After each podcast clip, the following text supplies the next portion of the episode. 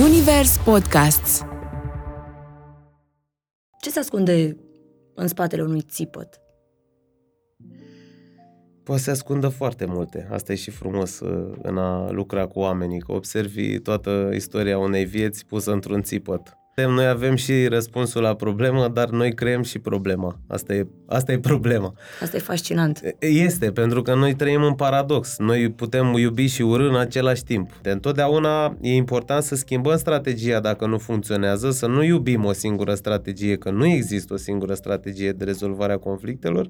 Mintea și modul în care noi funcționăm uh, permite antrenament și are nevoie de antrenament. Adică să-ți dai seama ce convingeri disfuncționale ai, să-ți dai seama de convingerile pe care tu îți bazezi întreaga existență, da? Și viitorul tău e tot pe baza unor convingeri. Ți-ai crezut gândurile, care, by the way, e cea mai mare problema noastră. Noi suferim pentru că ne credem gândurile.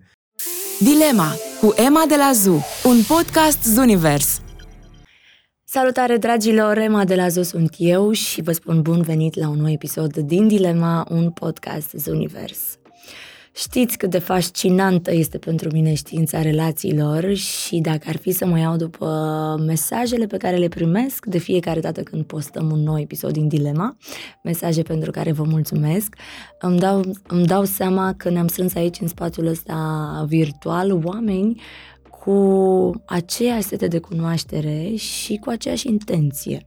Intenția de a ne dezvolta armonios, atât în propria noastră relație, relația de noi cu noi, dar și în relațiile pe care le dezvoltăm cu ceilalți. Iar astăzi vă propun un subiect cel puțin la fel de fascinant, un episod uh, la finalul căruia vom ști mai bine cum să acționăm în anumite situații pe care le trăim cu sau fără voia noastră. Vorbim despre managementul emoțiilor, mai ales atunci când ne aflăm în situații conflictuale, de exemplu, dificile sau în relație cu oameni dificili, fie ei la muncă sau acasă. Așa că dacă te regăsești în descriere sau în situație, cu siguranță episodul ăsta îți este dedicat. Și um, bineînțeles că nu puteam să dezbat uh, subiectul fără un specialist, așa că am avut grijă pe cine invit uh, la dilema și am adus în fața voastră un om uh, pe care eu îl admir foarte mult pentru sinceritate, pentru fermitate, pentru uh, pragmatismul de care dă dovadă și pentru experiența pe care o are, fiind foarte aproape de oameni și ajutându-i, fie în carieră sau pe plan personal. Îi spun bun venit uh, lui Andrei Alexandrescu. Bine ai venit! Mulțumesc frumos de invitație. Cu drag... Nu pot să spun decât mulțumesc. Eu îți mulțumesc că, că ai venit uh, și că ai acceptat invitația mea pe un subiect care nu e unul foarte ușor, zic eu. Sub, în teorie subiectul e ușor, practica nu e mai grea apropo de persoane dificile, că înțeleg că pe asta ne vom focusa astăzi. Da, știi că uh, tot timpul uh, la dilema am dezbătut uh, ramura asta a relațiilor romantice. Uh-huh. Și cumva am căzut cu toții de acord că atunci când vine vorba despre iubire, nu putem să alegem, deși alegerea este cel mai puternic instrument pe care noi îl avem la dispoziție.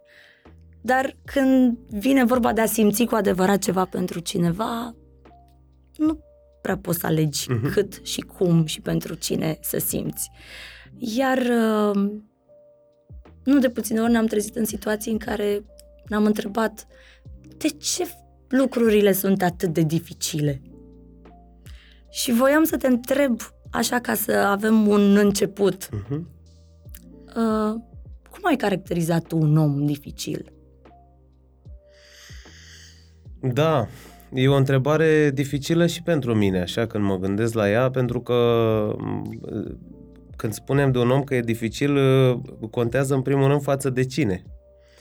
Pentru că dacă ne uităm, așa facem un scurt istoric al relațiilor, și în general în psihologie se discută despre asta și eu fac un exercițiu cu oamenii de obicei, apropo de cuplu, că ai început, ai punctat acolo uh, relații de cuplu, este ok dintr-o încăpere de 100 de oameni, nu? Când cunoaștem pe cineva, de obicei cunoaștem într-un context.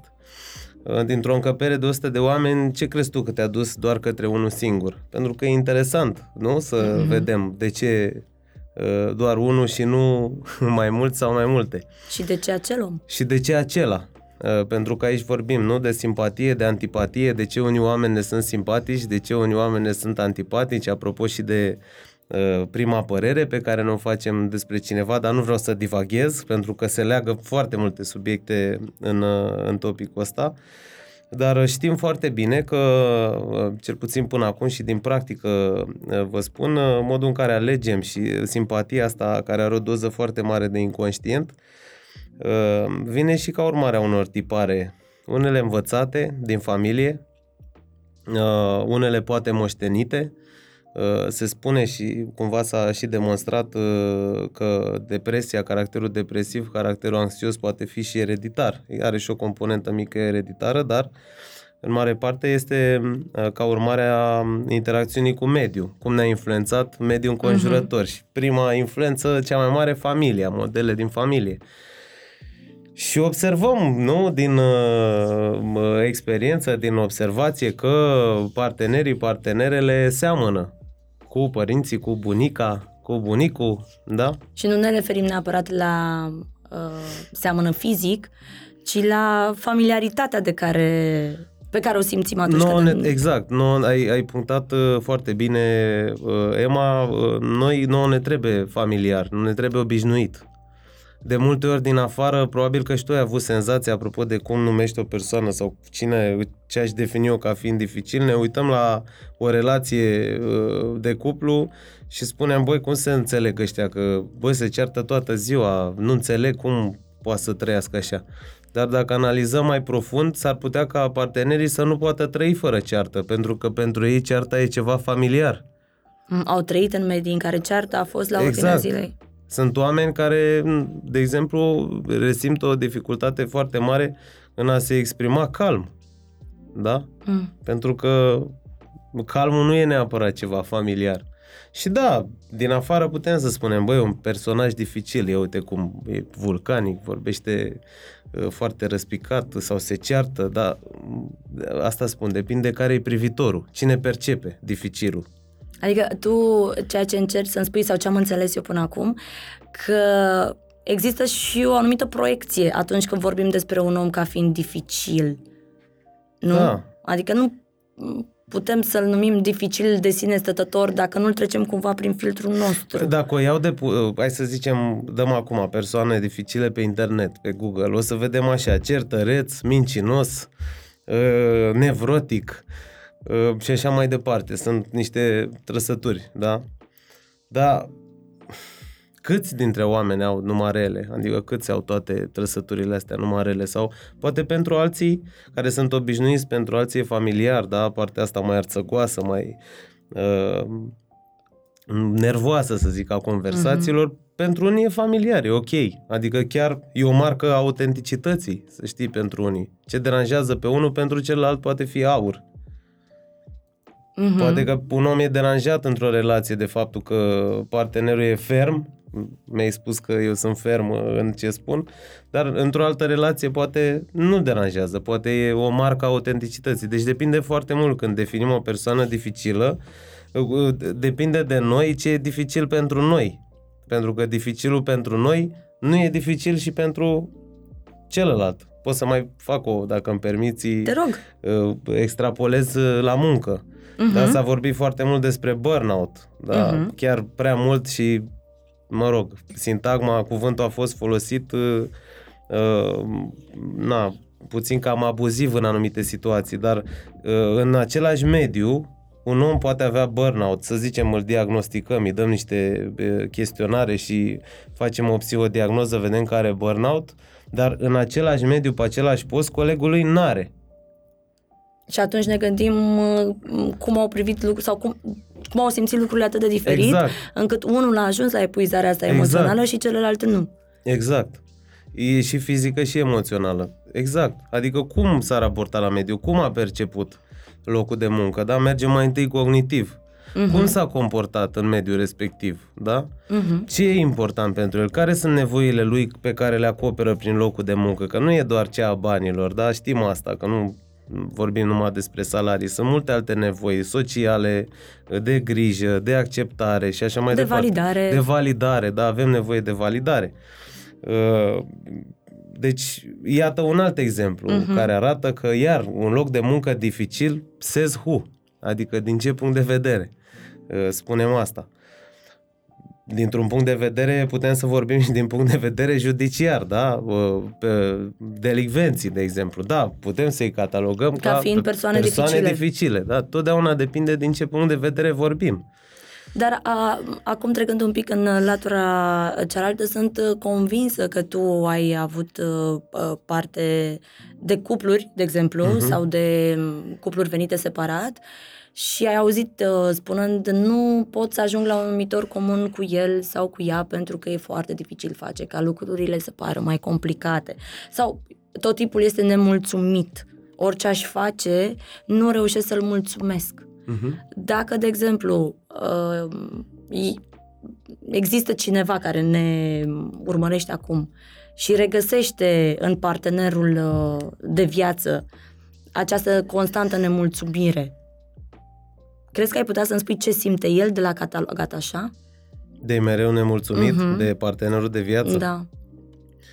În general, ă, cei care gândesc că sunt nemulțumiți, da? nemulțumirea, ă, aș face o distinție aici, când spunem mă simt nemulțumit, mai degrabă și cumva asta e și un exercițiu personal, așa să ne dezvoltăm ă, așa a tot prin cuvânt, nu și definiție, inteligență emoțională, să împărțim puțin gânditul de simțit.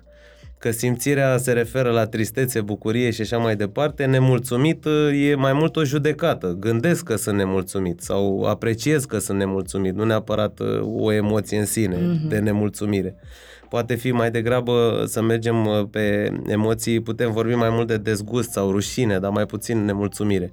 Cei care cred că sunt nemulțumiți sau consideră despre ei că sunt nemulțumiți, cu siguranță au niște nevoi care nu sunt uh, foarte bine acoperite în relația respectivă.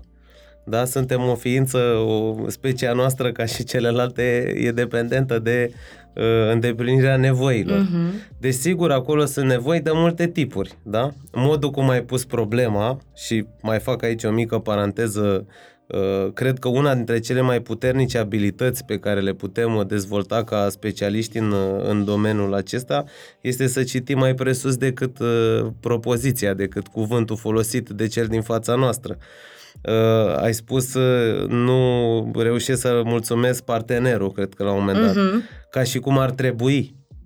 Am foarte bine punctat. Deși nu m-am gândit la asta când am Știu. formulat, dar foarte bine ai uh, punctat. Uh, da, am vrut să, uh-huh. să te mhm. întrerup, dar să te las să termin propoziția. Nu dacă vedem relația ca o trebuință de a ne îndeplini relați, nevoile unora și altora așa de în reflex și obligatoriu, uh, nu prea mai pare relație, pare ceva constrâns, o cușcă. Uh-huh. Da? Din punctul meu de, de vedere și folosesc metafora asta, e părerea mea personală până la urmă, o relație e o, o barcă în care merg doi oameni. Da? În barcă te mai cerți, te mai împingi, te mai bucuri, te mai superi mai obosești de dat la văsle, poate se mută efortul. Exact, mai văslește doar unul, mai văslește și celălalt, dar ca să ajungi la destinație, până la urmă treci printr-o uh, uh, curgere de ape, nu? Uh, mergi printre valuri și important este să, să rămână în barcă și să nu dezechilibreze, să, să cadă. Uh-huh. Uh, asta e. E curiozitatea, practic, de a merge într-o călătorie împreună, în primul și primul rând. Dacă noi căutăm pe cineva care să ne satisfacă nevoile frustrate din copilărie, de exemplu, că până la urmă inconștientul nostru în modul ăsta îl observăm în realitate. Când vrem să gândim pragmatic o relație și să o desfacem în bucăți, vedem uh, marca inconștientului întotdeauna.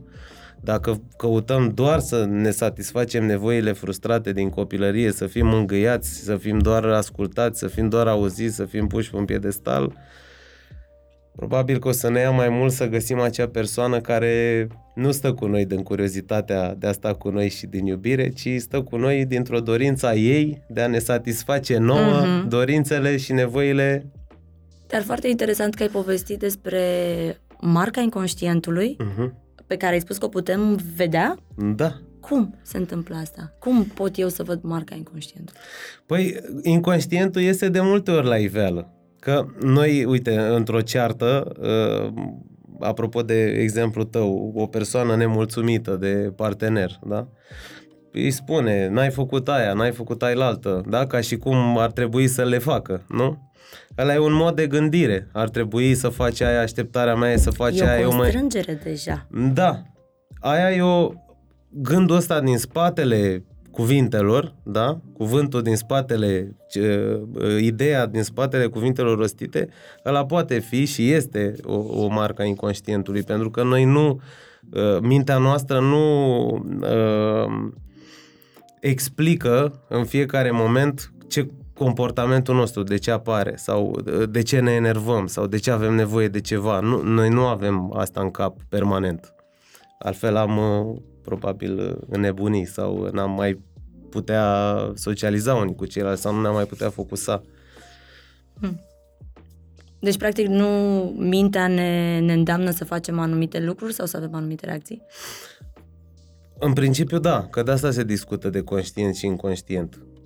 Um, și da, inconștientul poate fi uh, greu de observat, mai ales uh, noi cu noi să stăm să ne observăm inconștientul, e destul de dificil, de asta uh, până la urmă se folosesc intervențiile psihologice, nu și vorbești cu cineva pentru că uh, practic un partener de discuții poți diseca toate lucrurile astea, însă sigur că uh, se poate, poate ieși la iveală prin mai multe feluri. Poți să faci, sunt niște instrumente de psihodiagnoză, practic spus niște chestionare care îți arată convingerile fundamentale și uh, acele linii de mesaj pe baza cărora tu trăiești viața, da? Uh-huh. Se pot face și se poate face și partea asta, dar pe de altă parte judecând uh, chiar probleme cotidiene sau situații de viață.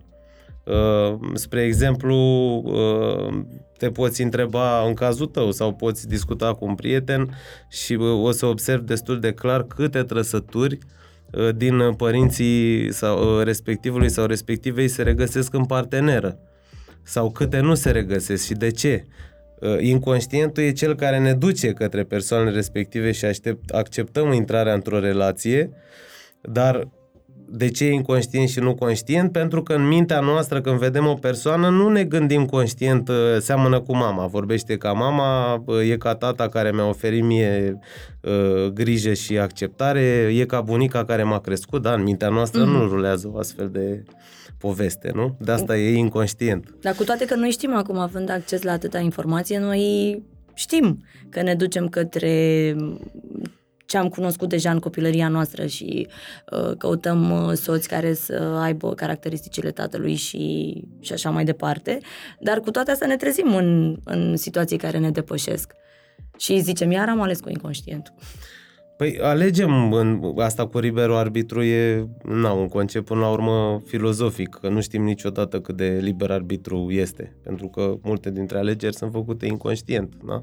Dacă inconștientul popular al tuturor ar fi la fel, există marea posibilitate să fi făcut toți același lucru sau să urmăm același curs al vieții. Dar acolo bagajul ăsta bă, invizibil ne orientează viața fără să vrem, sigur că da. Da, noi știm, apropo de ce ai spus, știm toate lucrurile astea, dar uh, e ceva care pe mine mă, mă supără și uh, apropo de mă leg iar că mi-ai zis că sunt ferm sau mi-ai zis și pragmatic înainte de, de a începe.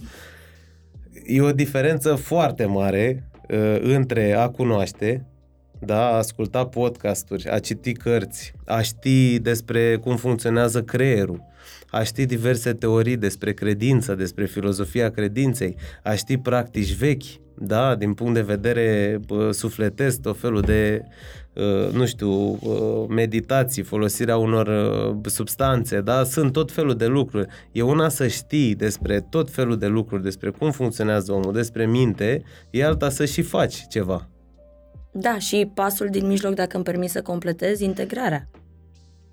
a ceea ce ai citit și a ceea ce ai ascultat și așa mai departe. Că da, noi avem acces la uh, informații și dacă tot vorbim acum despre lucruri care ne supără, uh, îmi permit să-ți fac și eu o dezvăluire, să spun ce mă supără pe mine în tot contextul ăsta. Mhm.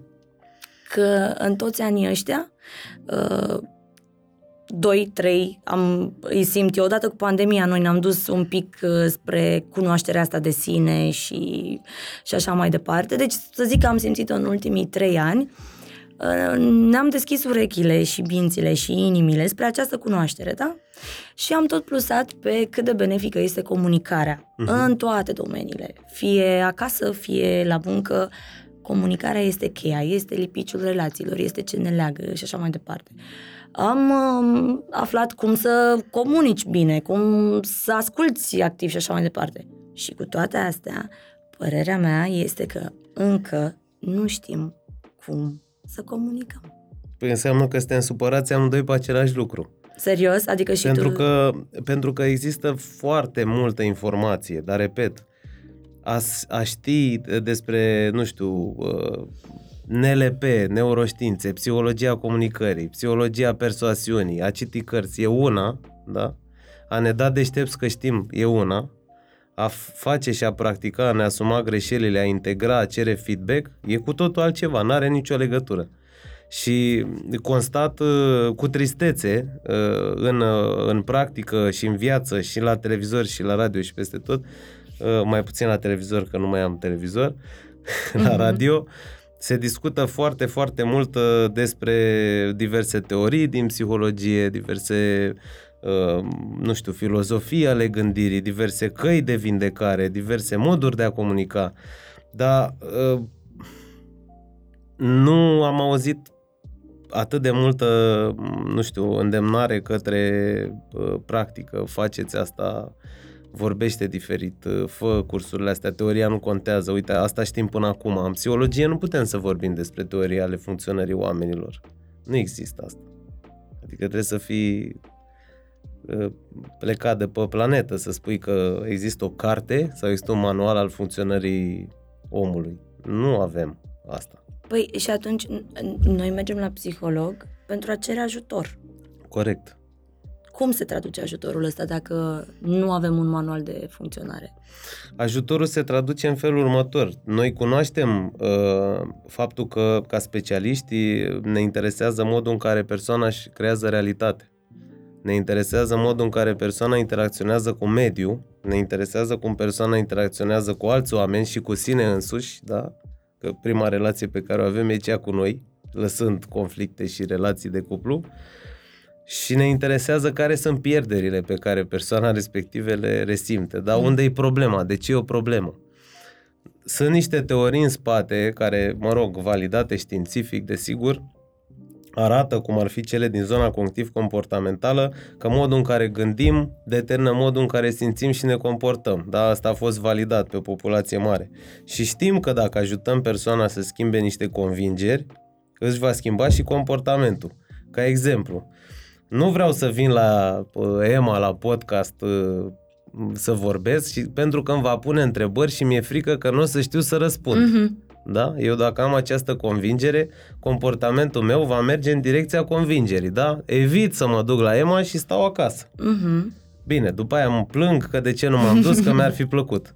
Dar am vrut să exemplific cum gândurile influențează comportamentul. Da, Da, practic devii uh, cum te comporți?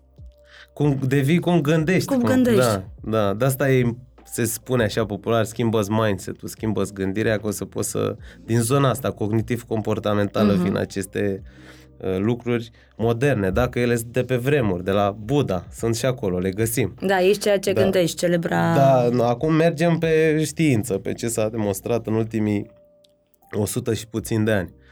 Uh, Dar asta e una, practica e una, că am văzut în practică că putem provoca niște oameni să determinăm niște reacții, da? După ce le determinăm, putem să facem o legătură între ce reacție a avut acum și de unde le-a învățat. Da? Că totul e pe un spectru.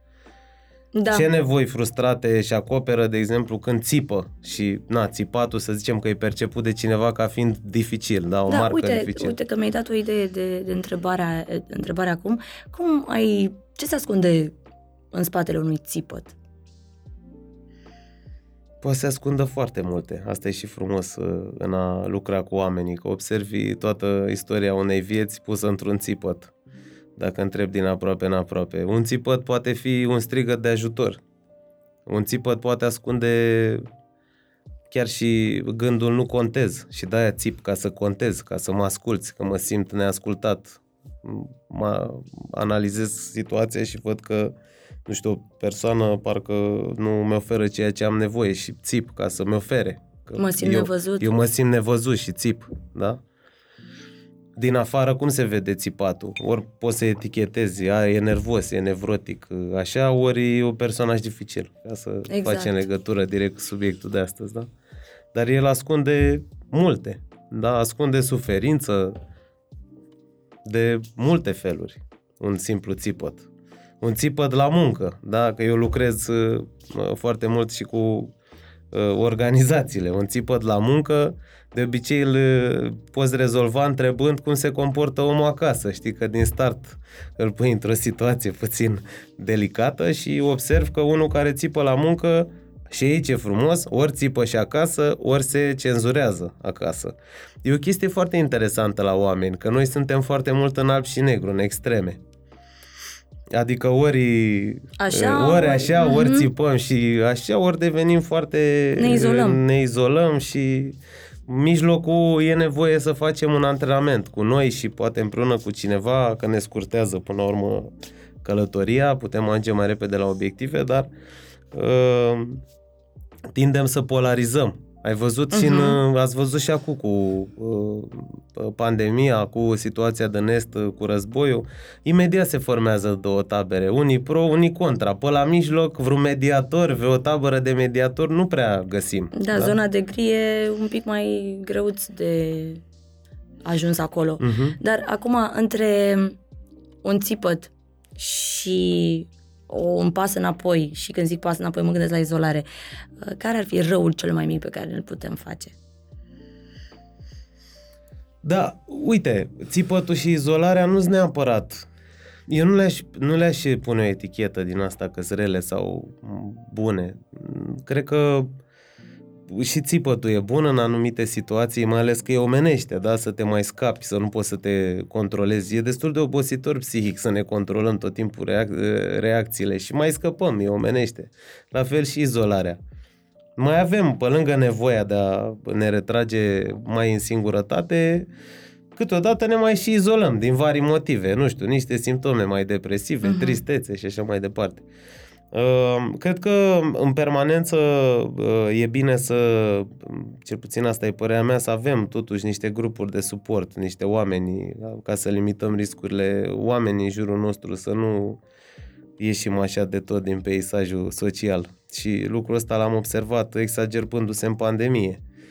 Eh, persoane care na, au rămas în casă, foarte mulți eh, locuiau singuri, Eh, dacă ne uităm în uh, statistici, e perioada de pe glob cu cei mai mulți oameni care trăiesc singuri, în general.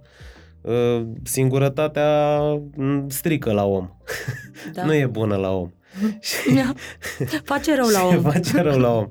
Și e bine să, totuși, ca să limităm anumite probleme, să rămânem conectați cu ceilalți, să mai cerem ajutor, nu neapărat de specialitate, că nu vreau să nu e bine nici să propovăduim uh, psiholog, orice psiholog, psiholog, specialist. Uh, uh, e bine să vorbim și cu prietenii despre probleme, da, dar nu total doar de cu... acord, dar cred că prietenii îți pot furniza un punct de vedere subiectiv, pe când atunci când tu nu mai ai claritate în minte, ai nevoie de o părere Correct. ușor obiectivă ca să poți să îți cre... să alegi mai bine pentru tine. Uh-huh. Știi? Eu am zis-o cu ceva în minte, că am întâlnit foarte multe persoane care spun că au fost dezamăgiți de prieteni și că încetează să mai spună ce au pe suflet și preferă să vină la psiholog, la mine sau la uh-huh. altcineva. Uh-huh. Și mă întristează lucrul ăsta, pentru că, da, între oameni, noi fiind diferiți și apropo de dificil, uh-huh. avem și situații dificile. Oamenii sunt, practic, suntem șapte miliarde sau la cât am ajuns de fructe de altă specific, da? Avem probleme comune, dar avem trăsături de multe ori foarte, foarte diferite și în funcție de miză și de motivația fiecăruia, e greu să ne înțelegem 100% pe ceva. Și mă întristează când, când aud povești de genul mi-am luat țeapă de la oameni, nu mai am încredere, uh, prefer să vorbesc uh, cu un psiholog. Desigur, e foarte bine că oamenii cer ajutor și uh, apelează, dar pe de altă parte, ca psihologi, e bine să promovăm și curentul ăsta. Ok, am înțeles că ți-ai luat Uh, țepe, te-ai deznădăjduit, te-ai supărat, dar hai să uh-huh. refacem relațiile de prietenie, hai să căutăm oameni poate de alt fel, nu? Să, care merg în concordanță cu planurile noastre de viață. Dar există frica de oameni? Da, sigur că există. Adică mulți, mulți avem uh, trăsătura asta, nu? Câteodată ne e frică să fim judecați, oare ce spun oamenii? Uh, Uh, vorbim acum la podcast, dacă îi zice ceva și apar uh, unii și spun că ce prost am uh-huh, spus. Uh-huh, Sigur da. că avem partea asta de, uh, nu știu, supragândire, nu ne gândim prea mult că vorbim și ce-or spune ceilalți, anxietate, că până la urmă asta e anxietatea, o frică orientată în viitor fără un obiect real neapărat. Există, da. Iarăși, toți avem, o doză de anxietate socială, să spunem aici, uh-huh. dar contează gradul. Adică pe un spectru din ăsta lung, uh, contează modul în care omul percepe că îi afectează foarte puternic viața. Da, uite, am, toată lumea are și eu, am, am venit la tine, apar niște emoții, apar o, apare o anxietate. Uh, na, să mă gândesc, oare ce mă întrebi, să fie interesant pentru, uh, spect, pentru telespectatori, internet o spectatori. Mm-hmm, pentru internet. Apar gânduri de genul ăsta și e firesc să apară. Dar dacă, reveni la exemplul meu mai, de mai devreme, dacă eu alegeam să mă închid în mașină, să mă baricadez acolo, ne afectează viața. Aș fi, mm-hmm. aș fi trăit niște sentimente probabil de eșec. Băi, sunt supărat pe mine, chiar așa nu pot să Uh, mă țin de o treabă, știi? Și, na, e un exemplu destul de clasic, zic eu, pe care îl trăim majoritatea. Dar ai, mi-ai povestit, ai spus la un moment dat, ai menționat despre uh, niște chestionare. Uh-huh. Și noi știm că avem acum tot felul de exerciții uh, pe care putem să le facem, să aflăm ce tipuri de atașament avem, uh, ce posibile răni avem și așa mai departe. Dar există oare un chestionar care să uh, ne dezvolie despre noi cât de ușor sau de sau greu de mulțumit de, suntem. De suportat. De, sau de, de suportat. Sau... Uh, sigur că există. Uh, se pot face uh, niște psihodiagnoze. Psihologii fac psihodiagnostic. Noi uh, încă în, în lege, în momentul de față, suntem profesie suport actului medical. Uh, eu, ca psiholog, pot să aplic chestionare și să fac uh, o diagnoză, dar eu dau psihodiagnostic, nu diagnostic medical. Uh-huh. Uh, deci, în primul rând, un diagnostic îl dă medicul psihiatru pe partea asta de dificil. Da, dacă ai, uh, uh, să zicem, tulburări severe din spectrul schizofreniei, sigur că da, ești dificil uh, pentru sigur. membrii familiei. Din păcate, ar putea beneficia uh, uh, de mult mai mult suport decât beneficiază uh, pacienții psihiatrici, dar, mă rog, asta e o altă discuție și o altă tristețe generală, dar putem face o psihodiagnoză a personalității. Da? Sunt niște chestionare, niște teste profesionale care costă costă, nu sunt din astea Google ce personalitate uh-huh. am și care ne arată uh, tipare clinice de personalitate. Adică intrăm în zona tulburărilor de personalitate. Că tot s-a vorbit de narcisism, trăsături narcisice avem toți. Iarăși, depinde cine se uită la uh, definiția cuvântului narcisic. Narcisic poate însemna psihologul, e o profesie narcisică. Pentru că e o profesie uh, independentă. Eu sunt cel care sunt specialist, eu am clienți, vin la mine, da? Deci, definind din zona asta, poate avea o marcă narcisică, uh-huh. conform definiției, da? uh, uh, mărite. Dar uh, cineva care are o trăsătură narcisică, dar nu o conștientizează, adică face rău altora, el e cel mai important, uh, nu contează drepturile nimănui, dar dacă îl confrunți și îi spui lucrurile astea, nu le recunoaște, acolo s-ar putea să intrăm într-adevăr în personalitate dificilă, tulburare de personalitate. Da. Aia nu trece cu pastile, cu nimic. Aia e... Și oricum, e acolo e mult mai uh, de aprofundat uh, subiectul. E, e de aprofundat și, desigur, în cazul uh, uh, persoanelor dificile, cele mai dificile persoane sunt cele care nu au conștiința problemei. Da? Adică îi spui cuiva că te deranjează, că până la urmă ce înseamnă persoană dificilă? Mă deranjează cu ceva, nu? Uh-huh. Avem o relație rece sau îi spui, îi explici, face la fel, nu schimbă nimic, nu conștientizează problema, acolo într-adevăr e un nivel de dificultate mare și raportat la psihodiagnostic poate fi o problemă din sfera unei tulburări de personalitate. Dacă are conștiință și poate face schimbări, e dificilă pe termen scurt, mm-hmm. nu? Că poate Mm-hmm. Dar cum rămâne cu uh, cultul de mulțumitului? Că și aici cred eu că sunt multe de, de povestit și acum vorbim despre uh, nemulțumirea asta pe care o simțim noi și ajungem să ne spunem că nu suntem suficient de buni, că mm-hmm. nu am făcut uh, totul uh, așa bine cum ne-am fi propus, că am fi putut face mai bine, de exemplu. De asta e mai mult un cult al nemulțumitului cu sine însuși. Da, Asta uh, e în... pornind, okay. uh, pornind de aici că e interesant să, să vezi ce se ascunde de fapt, care ce e în spatele acestei nemulțumiri constante. Uh-huh a unui om, care indiferent de cât de rezultate, cât de bune sunt rezultatele pe care le are, cât de multe laude primește, cât de multă validare exterioară primește și așa mai departe, el tot nu este mulțumit de ceea ce face. Am făcut uh, acum cu întrebarea ta, parcă am născut un subiect în subiect, știi că mm. spuneam de personalități dificile, Uh, acum parcă îmi vine un titlu în cap, știi, cum să trăiesc cu mine, eu fiind dificil, știi? Eu Foarte sunt, bun, să eu schimbăm. sunt cel mai dificil om din viața mea, știi? Păi da, dar e bine să-ți faci, e bine să-ți faci o radiografie a ta, proprie uh-huh. și personală, ca să zic. Așa e, da. da aici ca să vezi pe unde te plasezi, să-ți cunoști uh, toate, nu știu, hibele astea, să le uh-huh. spun. Să știi pe unde te, te situezi ca să nu neapărat să-l anunți pe om, dar atunci când uh, situația uh, explodează, să ai în vedere faptul că și tu ai participat activ la... ai condus cumva la situația asta. Uh-huh. Uh, da, asta cu nemulțumit, omul veșnic nemulțumit de sine însuși, că de el, asta e persoana din întrebarea ta, uh, vreau să fac un disclaimer aici. Noi căutăm de foarte multe ori de ce. De ce eu sunt nemulțumit de mine acum?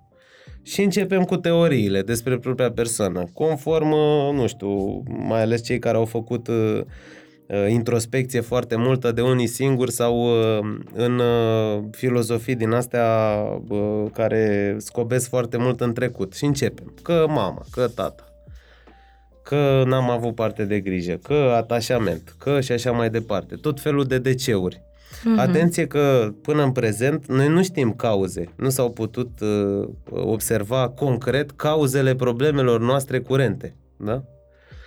Se și spune, mai ales în terapiile, psihoterapiile și intervențiile psihologice de tip nou, adică strategice, scurte, paradoxale, că nu are nicio legătură ce s-a întâmplat în trecut, noi suferim acum în prezent. Deci ceva ce facem în prezent susține problema. Deci acum trebuie să acționăm, nu să căutăm în spate. Da? Deci ceva ce facem în trecut ne susține problema. Ceva ce s-a întâmplat în trecut ne-a dat problema, asta uh, cred anumite mm. terapii care sunt orientate către uh, scobit în trecut, da, psihanaliză, uh, inclusiv partea asta de cognitiv comportamentală, dar mai puțin, așa, o le iau pe spectru, știi, mm-hmm. și istoric, dar curent ne uităm foarte mult în zona asta a intervenției psihologice și terapeutice, mai mult în zona strategică, adică ce îmi susține mie problema este ce fac Acum. în prezent nu mama, nu tata, nu... Pentru că ce observăm în practică? Pe de o parte, uh, părinți, copii din aceeași familie s-au dezvoltat diferit și nu se plâng de aceleași lucruri, da? Și-au ales diferit. Și-au ales diferit. Deci nu e nimic în familie care te-a constrâns, da?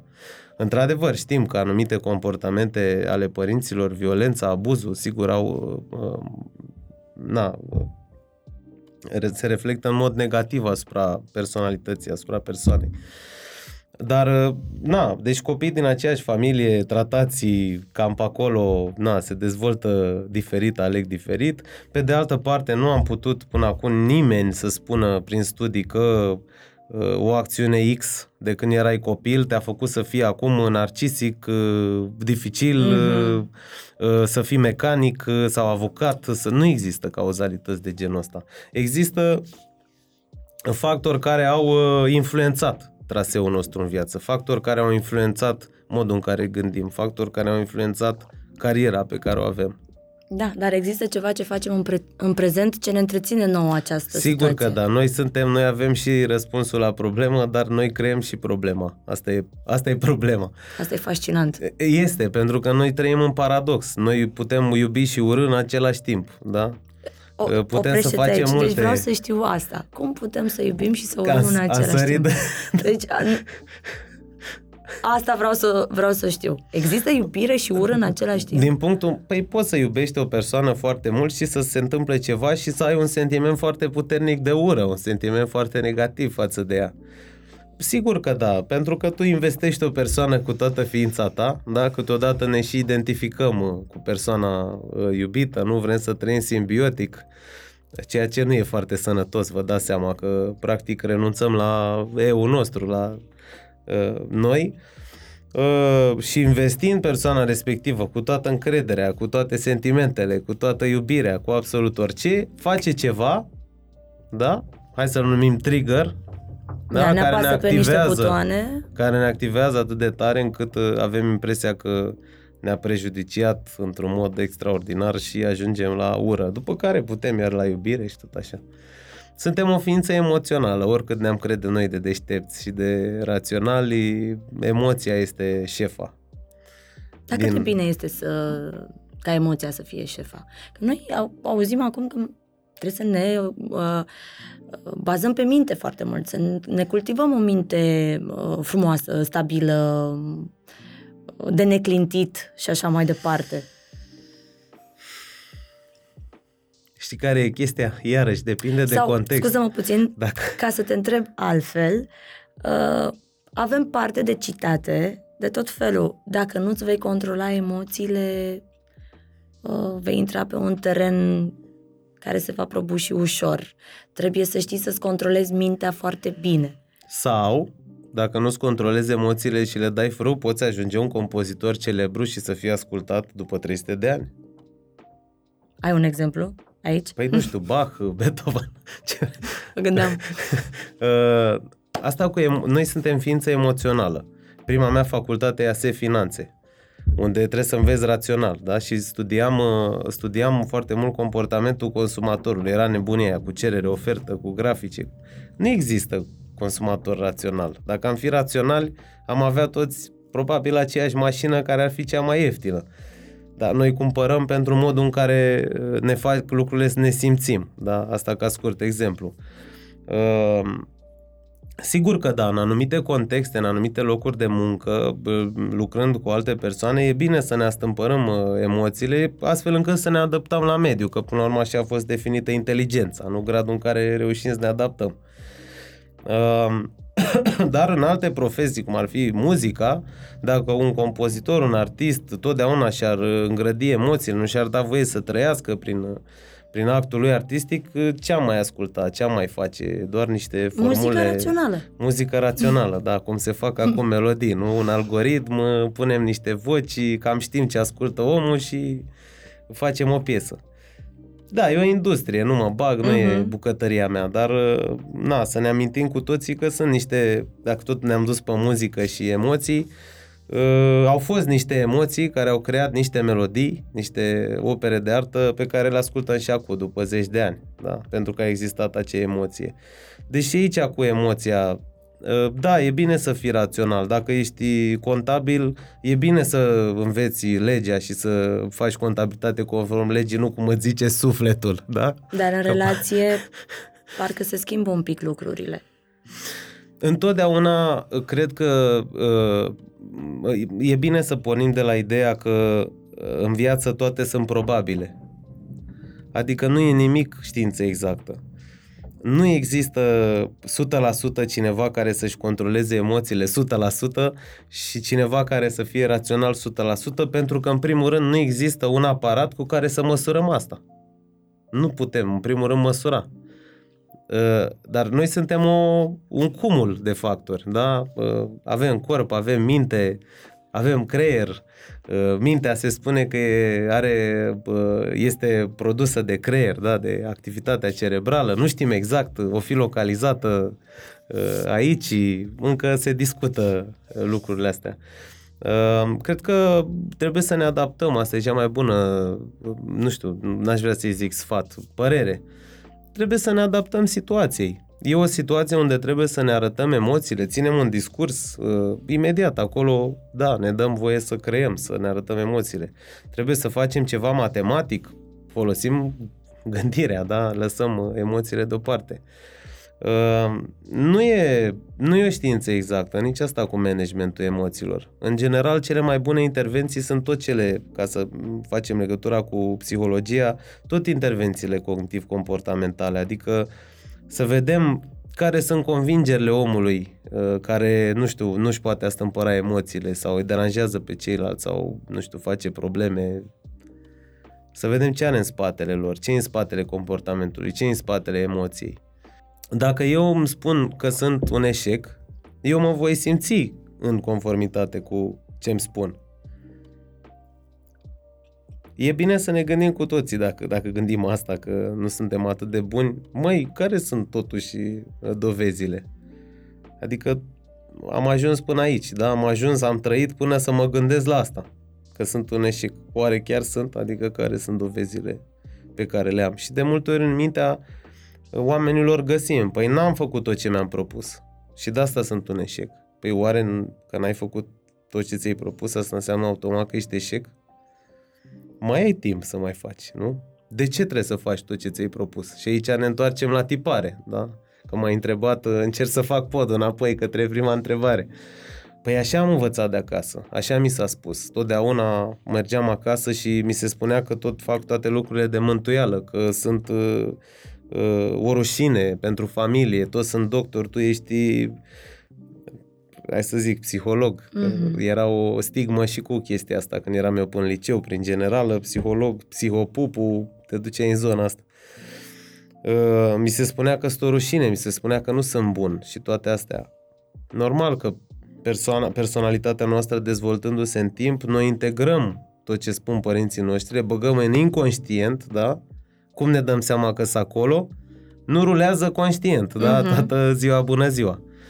Și la un moment dat ajungem să avem niște visuri, niște idealuri, da? Vreau să fiu cântăreț și apare ceva care spune, păi nu, că tu ești fail, ești eșec, nu poți, nu faci și așa mai departe. E, aici vă spun din perspectivă practică, ideea este să ajutăm persoanele să vadă că aceste linii de mesaj nu sunt ale lor, Vin cu ele dintr-un trecut. Vin cu ele de undeva.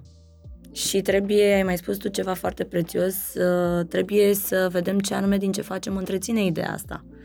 Păi hai să vă zic eu ce întreține ideile astea. În general să știți că sunt comportamente de evitare. Adică oamenii care cred despre ei că sunt eșec, dacă îi analizăm comportamental, eu încerc să merg pe zona asta cognitiv-comportamentală, că mi se pare, în discuția cu tine, că mi se pare mai ușor de urmărit. Dacă ne uităm comportamental la cei care gândesc că sunt un eșec, nu e bine, comportamentul primar, cel mai des întâlnit, este evitarea. Adică pentru că gândesc că nu știu, nu mă descurc, nu pot, e greu, da? La noi în România de multe ori e greu, n-am pe nimeni, n-am relații, n-am cum să intru acolo, n-am numere de telefon, n-am pe cine să sun, ce se întâmplă? Nu mai fac. Da? Da, un pas înapoi. Nu mai fac egal evitare, ca să vorbim sincer. Uh-huh. Da? Ca să nu mai evităm, da, să nu mai evităm, trebuie să schimbăm convingerile astea. Cum le schimbăm? Făcând lucruri încet, încet, pas cu pas. Da? Cred, vreau să fac, vreau să-mi schimb cariera. o problemă cotidiană, da? E, și pentru mine, eu lucrez foarte mult pe zona asta de carieră, pentru că și pentru mine în trecut a fost un obiectiv de viață. Totdeauna mi-am dorit să de la 12 ani mi-am pus în cap că o să folosesc tot timpul să găsesc la ce sunt eu bun, la ce mă pricep, ce îmi place și să testez și a fost foarte dificil pe locuri. Uh, trebuie să testăm, știi, să, să, să îndrumăm oamenii să facă lucruri mici și care merg uh, direct uh, în, și care dau direct în, cum se spune, creșterea stimei și încrederii de sine, da? Uh, un om care se crede eșec, trebuie să vedem uh, ce l-ar ajuta să treacă peste asta, ce l-ar face să se simtă mai bine din ce domeniu ar fi ac- acțiunile respective, activitățile respective. Uh, cred că într-un, într-un podcast de-al tău am auzit uh, ceva legat de o poveste a ta personală, că a fost ca un vis, așa, că lucrezi, că faci ce faci acum și uh, cred că ai și spus ceva, că ți-ai depășit uh, propriile tale uh, așteptări sau nu mai da, știu. Și cred că uh, cumva uh, mi-am depășit o oarecare credință limitativă care nu știam, despre care nu știam nimic, nu știam că se numește așa, da. dar da, a fost o schimbare, o schimbare majoră, adică am reușit să merg peste gândul ăsta că uh-huh. nu voi reuși. Uh-huh. Dar uh, sunt mulți care nu reușesc să, să treacă din impasul ăsta. Dacă tu, dacă ar fi să, să scrii o rețetă, cum de ai reușit să treci, ce îi pune pe ea? Scurt, așa, uh, ce-ți vine în minte? Foarte interesant că ai pus în, întrebarea asta. Uh, este ceva mai presus de orice de care eu ascult și după care mă ghidez. Uh-huh aflu că de câțiva ani se numește voce interioară. Uh-huh. Eu cred că îi spuneam pe vremea aia intuiție. Adică dacă uh-huh. mă mhm. întrebai acum, nu știu, 6-7 ani, îți spuneam, băi, îmi spune inima sau e intuiția care îmi spune lucrul ăsta. Dar acum, stând de vorbă cu specialiști și citind în domeniul ăsta, cred că este vocea interioară care m-a ajutat foarte mult și care nu mi-a dat voie să spun despre mine uh, cu voce tare, uh-huh. nu pot. Că uh-huh. vocile uh, gândirea asta, sabotorii ăștia, sau prădătorii, cum îmi place mie să spun, au existat întotdeauna. Însă eu nu, nu le-am dat putere și nu, nu le-am dat putere spunând, verbalizând, știi? Deci am simțit, am închis butonul de uh-huh. voce uh, și ce ai făcut? pe ton negativ și am zis, m-am contrazis cu ele și am zis, nu, mie îmi spune inima să merg într-acolo. Uh-huh. Există ceva și mai pe sus de poate chiar indiciile pe care mediul meu mi le pune la dispoziție, există ceva mai presus care îmi spune că pot. Uh-huh. Și, și m-am dus. Și te-ai dus, da? Da. Asta vreau să subliniez. În spatele comportamentului, care n-a fost de evitare, a fost să mă duc, a fost gândul ăsta. Vreau să fac o, na, ca tehnică, mi-apare un gând, îl opresc, vocea interioară. Apare ceva negativ, opresc, dar ce s-a întâmplat ca tu să îți urmezi, să zicem, nu vreau să, să interpretez greșit, încerc și eu să mă pun în filmul tău, să-ți urmezi un vis, a fost acțiunea, da? Important este întotdeauna să ne gândim în termen de acțiune.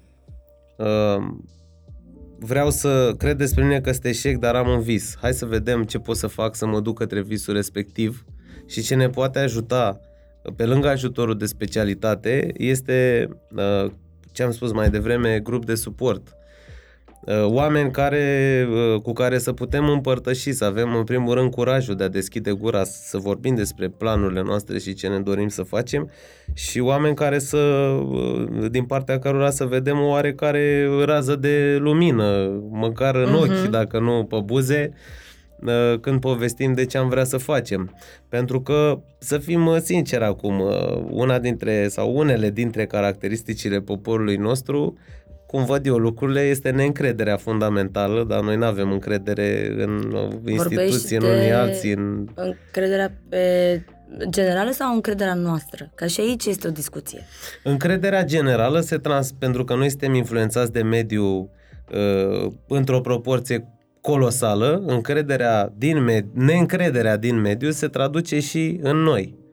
Da, asta spun teoriile dezvoltării, nu? Că tot ce Uh, mediul influențează foarte puternic uh, omul, da? Trăim uh-huh. într-un mediu unde nimic nu-i dă încredere, luăm și noi, da? Prin mimetism, copiem cognitiv, ne intră în cap idei, ca să spun așa Mhm. mai direct, și ajungem să nu avem încredere. E foarte greu să ai încredere într-un mediu plin de neîncredere. Corect. E greu. Adică e greu să te duci bă, într-un mediu unde bă, critica e la cer, hai să zicem la școală, sau na, cei care au trăit în familii sau noi care am trăit uh, unii dintre noi în familii cu critică, e greu în, într-un mediu plin de critică, mai ales când ești mic și nu ai putere. Dacă nu ai putere asupra mediului, nu poți să lucrezi cu părinții tăi, să-i întrebi ce în spatele criticii și Da, și nici nu cred că ai puterea să contraargumentezi. Exact. În mediul ăla e foarte greu să ai încredere, nu? Să fii, du-te, domne, că nu mă interesează critica. Sigur, sunt persoane care na, au un uh, spirit uh, din ăsta mai uh, poate curajos, uh, nu se simt în pericol și să zicem că pleacă din mediu sau na, își reneagă, uh, reneagă mediul respectiv, dar uh, în general e greu să ai încredere într-un mediu plin de neîncredere sau să fii încrezător unde e multă critică, știi? Și noi ca stil în România vedem și în uh, creșterea copiilor, în parenting, cum se spune, na, apare problema de încredere fundamentală care se transmite ca o boală, nu? Nu avem încredere nici în sistem, nici în politică, nici unul în altul, da? De sus se transmite și jos. Uh, transmitem noi și în familii și în business-uri, da, la noi nu faci niciodată afaceri cu prieteni cu să țeapă, nu faci niciodată afaceri cu familie cu să țeapă, astea sunt uh, credințele uh, care se transmit sau se transmiteau, uh, vreau să cred că s-a mai redus uh, și văd că s-a mai redus, uh, care se transmiteau din generație în generație. Și când tu înveți că să n-ai încredere în gi- vecinul, să n-ai încredere la muncă, să n-ai încredere în nimic, să nu spui ceea ce gândești, să nu spui și asta e una puternică, să nu spui ceea ce gândești. Uh, Să nu spui ce faci, că e laudă, să nu te, nu știu, îți arăți realizările. La un moment dat, uh, Dar cum uh, putem noi să, să, să ajungem la mijlocul ăsta al situației? Nu spune ceea ce gândești, dar fii autentic. uh-huh, Există o zonă de mijloc unde am putea... Că mie mi se pare că se poate un pic cap în cap.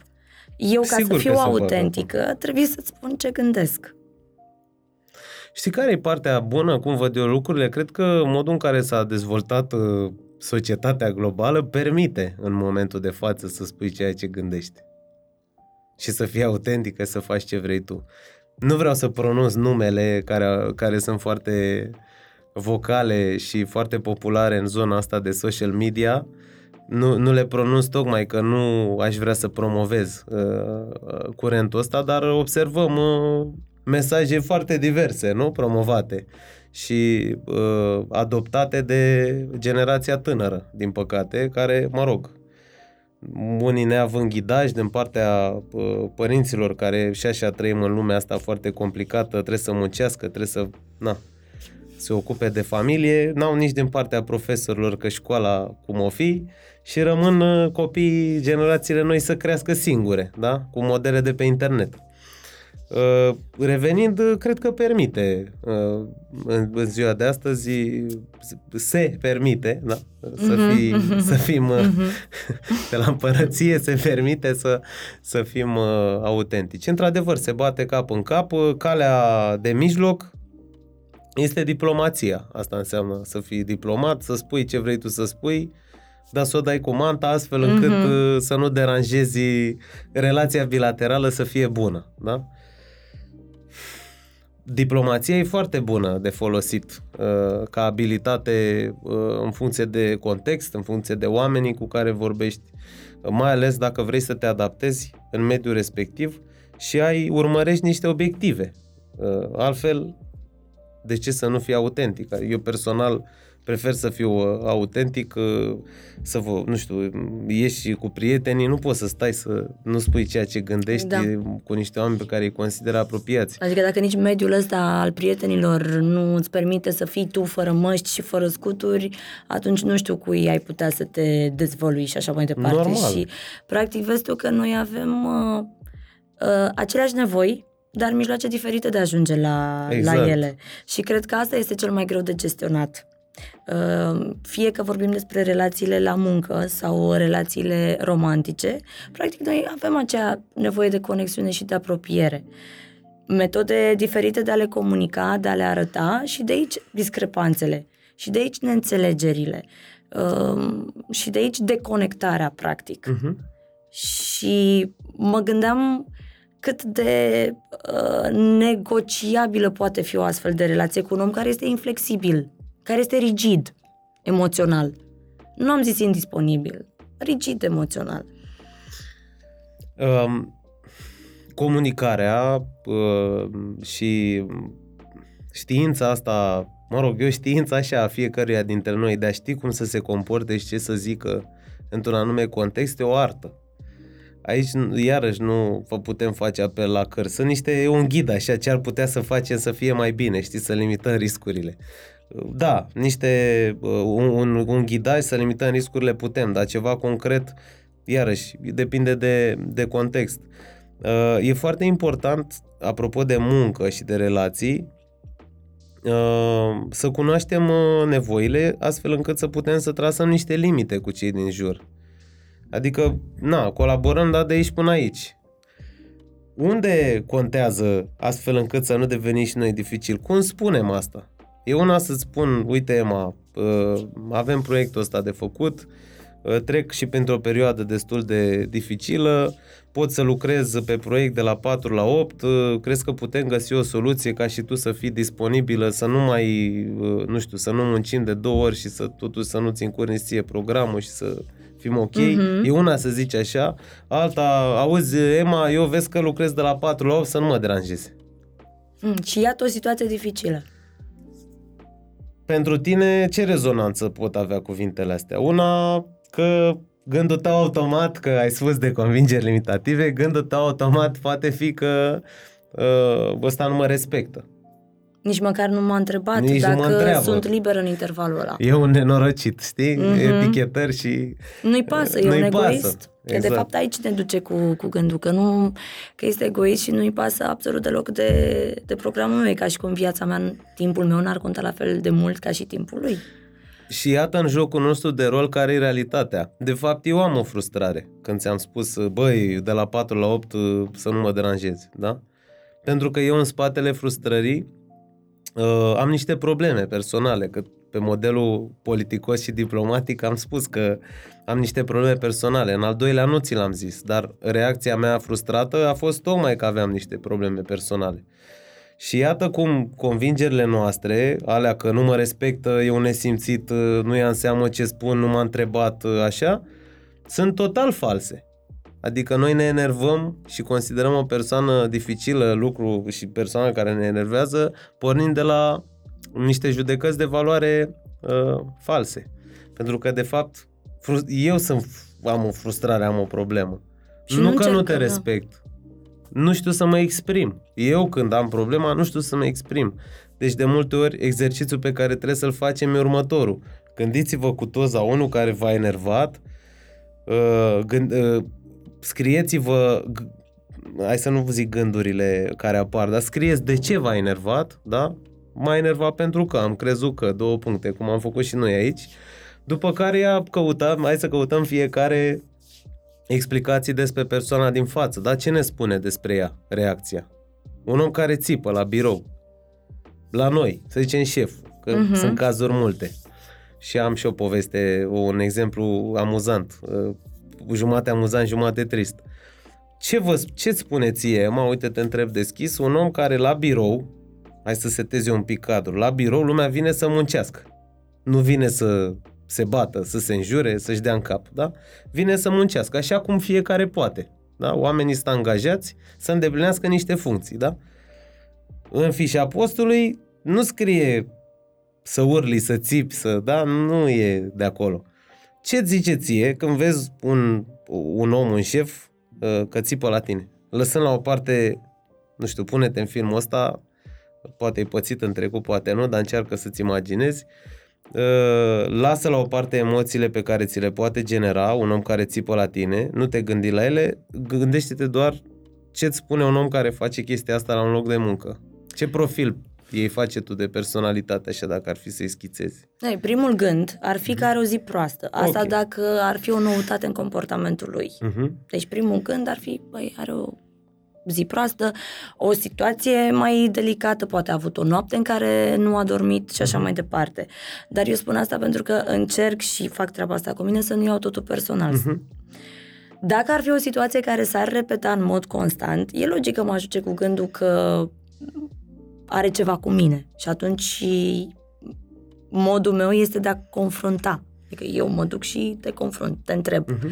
Dacă e ceva ce fac eu, de-ți uh, stârnește ție o astfel de, de reacție. Sau e ceva ce nu are legătură cu mine, dar e prea copleșitor și atunci tu nu știi să delimitezi spațiile. Adică tu nu știi să-ți lași bagajul emoțional la ușă și să vii în colectivul ăsta de muncă unde se pune problema de a crea ceva și nu poți să creezi într-un mediu stresant, de exemplu. Dar așa ca tipar de personalitate sau să-l cataloghez, nu m-aș grăbi. Dar asta pentru că eu am o toleranță destul de mare față de oameni. Mhm.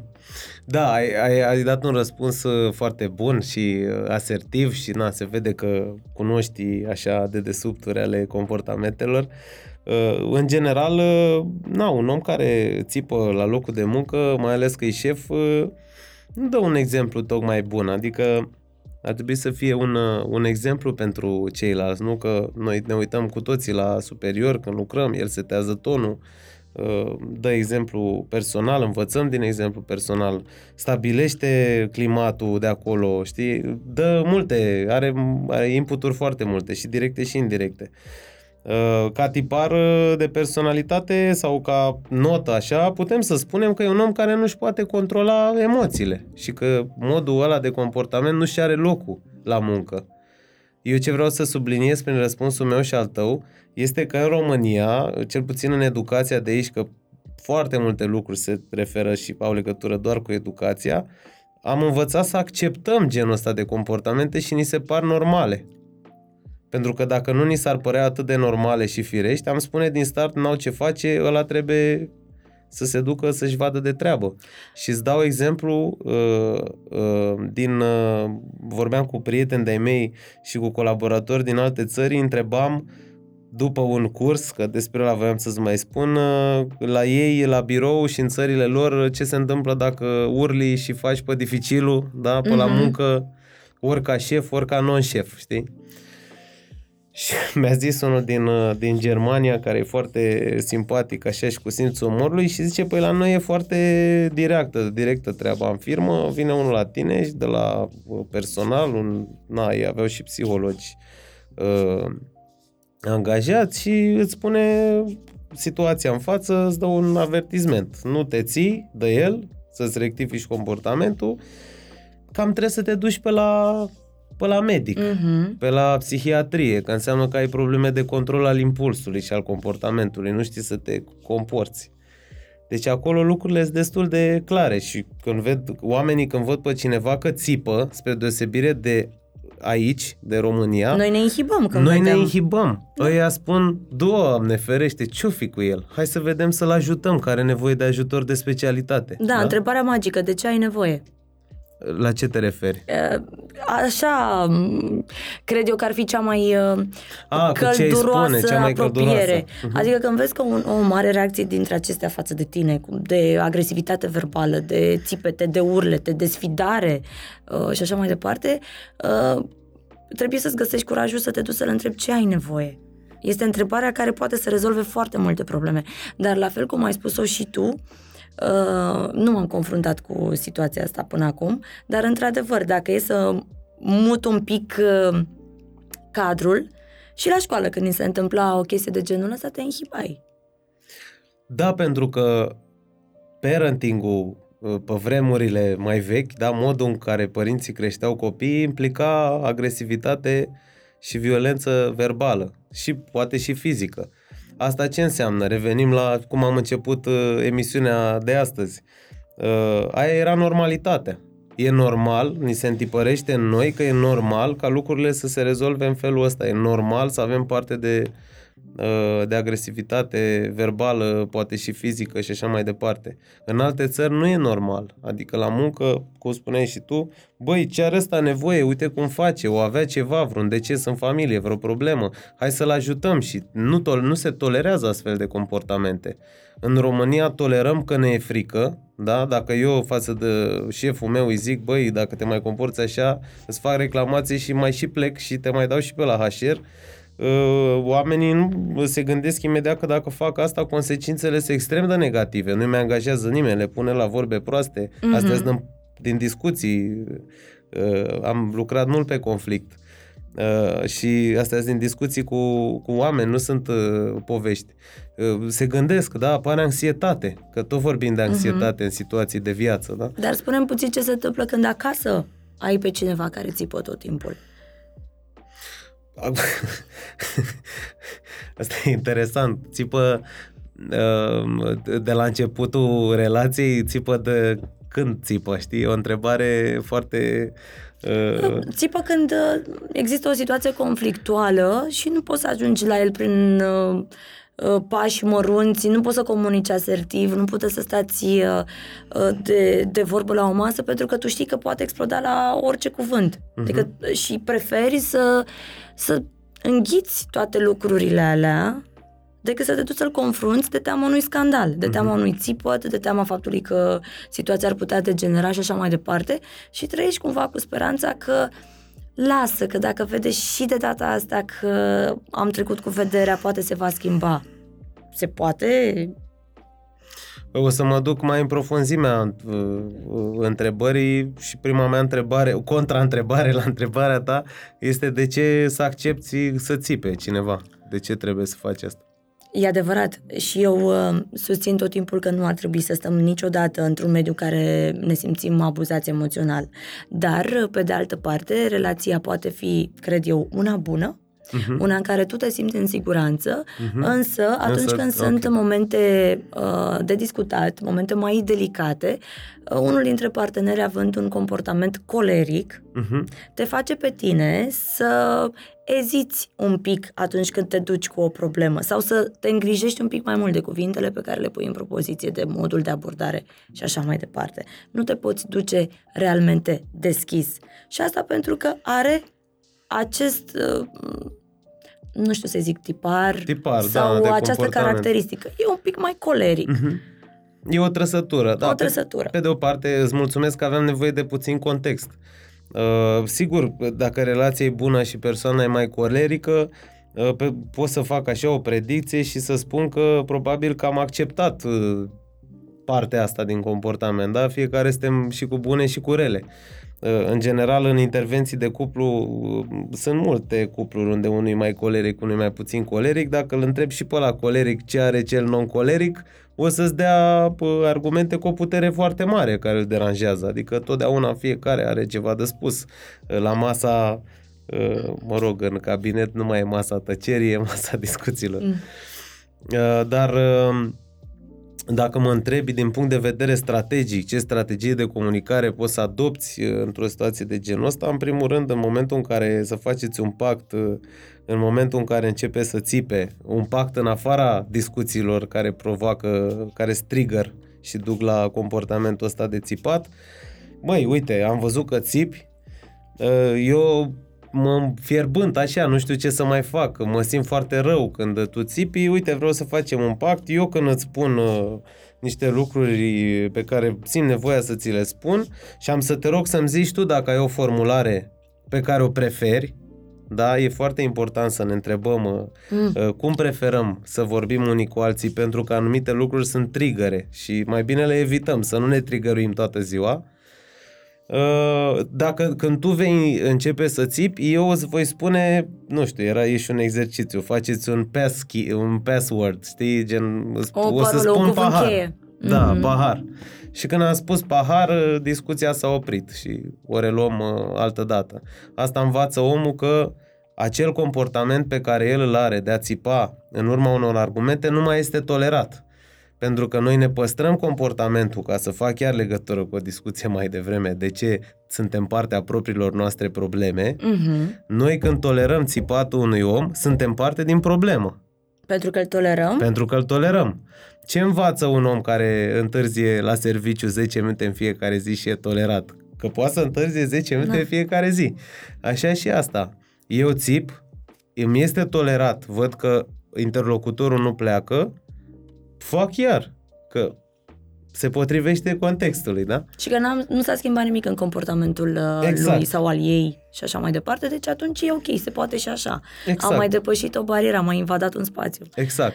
Așa că putem face asta în primul rând. Știi, băi, uite, facem, zic, pahar, am dat și un exemplu mm-hmm. ce mhm. aveai în cap, uh, văzând paharele noastre și ne oprim și discutăm uh, altă dată, dar în general cu persoane care se, se atacă foarte tare Uh, și reacționează, pac, vulcanic, uh-huh. e foarte important cum așezăm cuvintele în frază și aici intervine diplomația ca strategie. Adică aici chiar dacă vrem să nu uh, să limităm riscurile de apariția unui conflict, e important să folosim mai multe cuvinte decât de obicei și în niciun caz să nu etichetăm sau să aruncăm cu vină.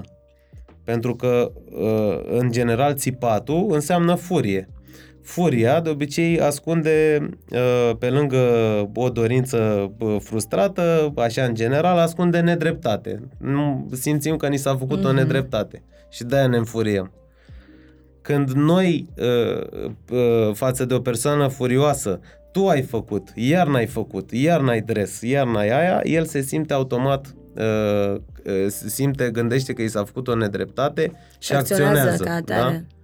Deci în locul etichetărilor, da, și asta e bine în general, nu e bine să facem finger pointing. Iar și asta e o strategie românească din educație foarte, foarte bine uh, legată în pământ, uh, să arătăm cu degetul. Când arătăm cu degetul, întotdeauna uh, vom determina în ceilalți relații mai degrabă de reacții mai degrabă de antipatie. Ă, nu știu, cui îi plac oamenii care îi învinovățesc la tot pasul și le spun că nu fac bine și nu vorbesc ca glumă, că e una să facem glume din astea între Nu, gașcă, vorbim despre reproșurile vorbim care... de reproșuri adevărate, nu de glumițe și de umor. Da? Practic, cu toată informația asta de, pe care ne bazăm acum și aflăm că uh, comunicarea este foarte importantă, noi știm să comunicăm prin reproșuri. Tu n-ai făcut da, asta, da tu iar ai făcut asta, tu niciodată și practic atunci când începe o propoziție cu o negație, lucrurile nu cred că au cum să ducă într-o direcție foarte bună. Apropo de ce spuneai tu, de a pune cuvintele altfel în propoziție și să-l aduci un pic mai aproape de energia ta, indiferent că vorbim despre colegul de muncă sau uh, partenerul uh, de acasă, că până la urmă abordarea ar trebui să fie aceeași. Foarte mult spun, așa este. Foarte mult spun că de ce să fac eu primul pas, că ăla e de vină, iar încep cu finger pointing. Mm-hmm. De, ce să, de ce să folosesc eu diplomația, de ce să vorbesc eu altfel, că el e de vină, el se enervează, el face, valabil și pentru muncă. Păi, pentru că ne ușurează viața. Adică dacă folosim strategiile astea de comunicare fine, ne ușurăm viața, da? De ce? Pentru că reacțiile interlocutorului ne provoacă distres emoțional, da? Păi nu mai bine eliminăm distresul emoțional și adăugăm uh, niște moduri de a pune problema, nici nu le-a spune strategii sau tehnici, că na, e, poate e mult spus. Dar crezi că atunci când uh, două persoane aflate într-un conflict, uh, cea care face primul pas spre rezolvarea conflictului uh, este văzută ca o persoană slabă? Uh, din păcate, uneori da. Da. Uh, n-am ajuns încă la o înțelepciune populară atât de elevată ca să spunem, uh, băi, uite, ăsta care a vrut să se împace este super. Uh, iarăși depinde de context, da, depinde foarte mult de uh-huh. locul, de oamenii de acolo, dar într-adevăr încă avem avem medii unde, da, cel care se, se, nu știu, vrea să facă primul pas e fraier ca mm-hmm. să mhm. spunem. Sau să-i spunem, nu știu, văzut ca un tip mai slab, slab ca un om da, mai slab, da, da, da. care to- ar putea tolera multe lucruri. Uh, uite, vezi, iarăși, dacă vorbim de situații care ne supără puțin, că am făcut niște mărturisiri amândoi în sensul ăsta, da, da. Uh, de ce nu putem înțelege că anumite acțiuni pe care le facem, le facem pentru noi? Adică dacă eu nu mă simt bine într-o situație conflictuală, fie că s-a ajuns aici exclusiv din cauza mea ă, sau exclusiv din cauza ta, eu simt nevoia să fac acel pas spre rezolvarea conflictului. Nu mai contează a cui a fost vina. Uh-huh. Adică poate fi doar vina ta exclusiv, să zicem. Eu pot să fac acel pas și să rezolvăm conflictul. Și sunt văzută ca un om care tolerează multe lucruri. Dar eu le fac pentru a mă elibera. Uh-huh. Și aici uh, intervine evitarea despre care cred, vorbeai la început. Uh-huh. Că de inhibăm, evităm și dăm un pas înapoi și rămânem în, uh, în situații din astea care pot, de, pot degenera. Pentru că la un moment dat explodează. Nu ai cum. Un, poți să ții calmul, dar nu la infinit la un moment dat e picătura aia care te va face să iei poziție. Da, eu asta cu ținutul uh, emoțiilor în frâu și cu pusul cap, uh, capacului peste borcan nu o promovez. Uh, na, sunt uh, totuși, acum fac apel la studii, știi, argumentul, toată lumea dă, folosește studiile da. ca argument astfel încât nimeni să nu-i poată combată. Eu nu o să folosesc strategia asta, dar sunt studii care arată că de exemplu, furia înmagazinată și neexprimată uh, într-un mod corespunzător uh, poate duce la îmbolnăvire, e corelată inclusiv cu cancerul. Uh, să merg așa mai pe, pe firul ăsta mai până în profunzime. E bine să învățăm să ne manifestăm inclusiv furia și supărarea față de oameni care ne înfurie dar nu e util întotdeauna să mm, răspundem cu aceeași monedă. Câteodată este. Câteodată este.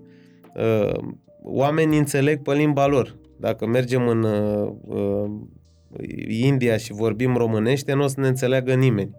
Așa și cu un om care el înțelege numai uh, ferm, tranșant, chiar agresiv verbal și un ton din ăsta puternic, dacă el doar așa înțelege, câteodată e nevoie să recurgem și la asta.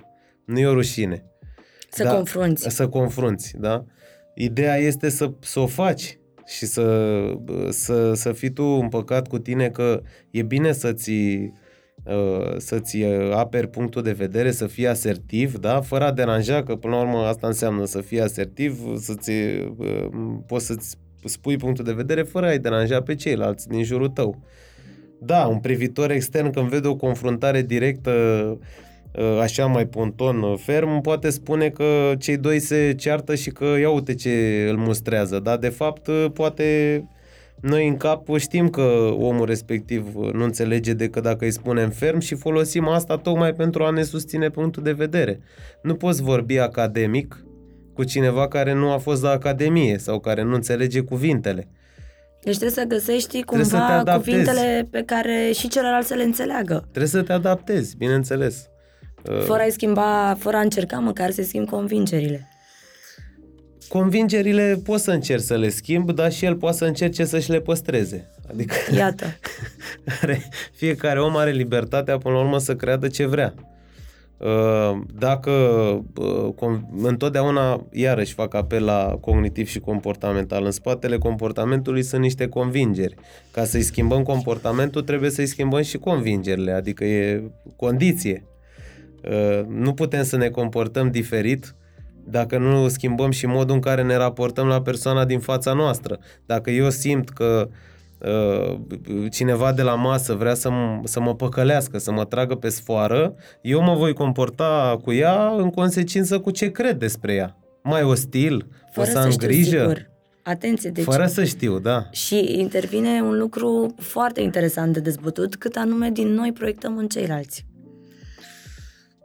Asta e o discuție tot așa, asta are o, o puternică tentă filozofică. Sunt uh, na, citate, că tot ai zis la un dat de citate, că totul în jurul nostru e o proiecție, noi vedem numai ce e în noi, uh, nu, vedem și copaci, și iarbă, și mare, și munte, vedem multe lucruri, uh, dar într-adevăr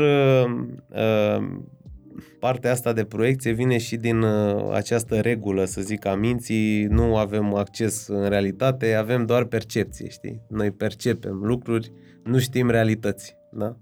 Apropo de exemplu, și mă bucur că ai, ai punctat lucrul ăsta, în exemplu pe care îl dădeam cu persoana despre care se zice cred că mă păcălește, eu percep, da? că așa cum ai zis și tu în exemplu meu, nu apar niște dovezi clare. Dar numai pentru că percep, mă comport în acord cu percepția. O să fiu mai o să am grijă, o să mhm. tac, poate și puțin agresiv, că nu vrea să mă cred eu, că vrea să mă păcălească. Ideea uh, este uh, cumva să știm lucrurile astea uh, când călătorim prin lume. Că noi percepem lucruri, ni se par multe. Multe ni se par. Puține sunt. Majoritatea ni se par.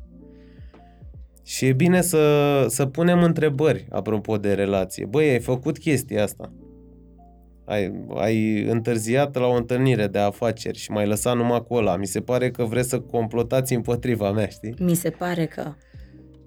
Oare așa este? Ia spune mai multe. Că chiar mă simt...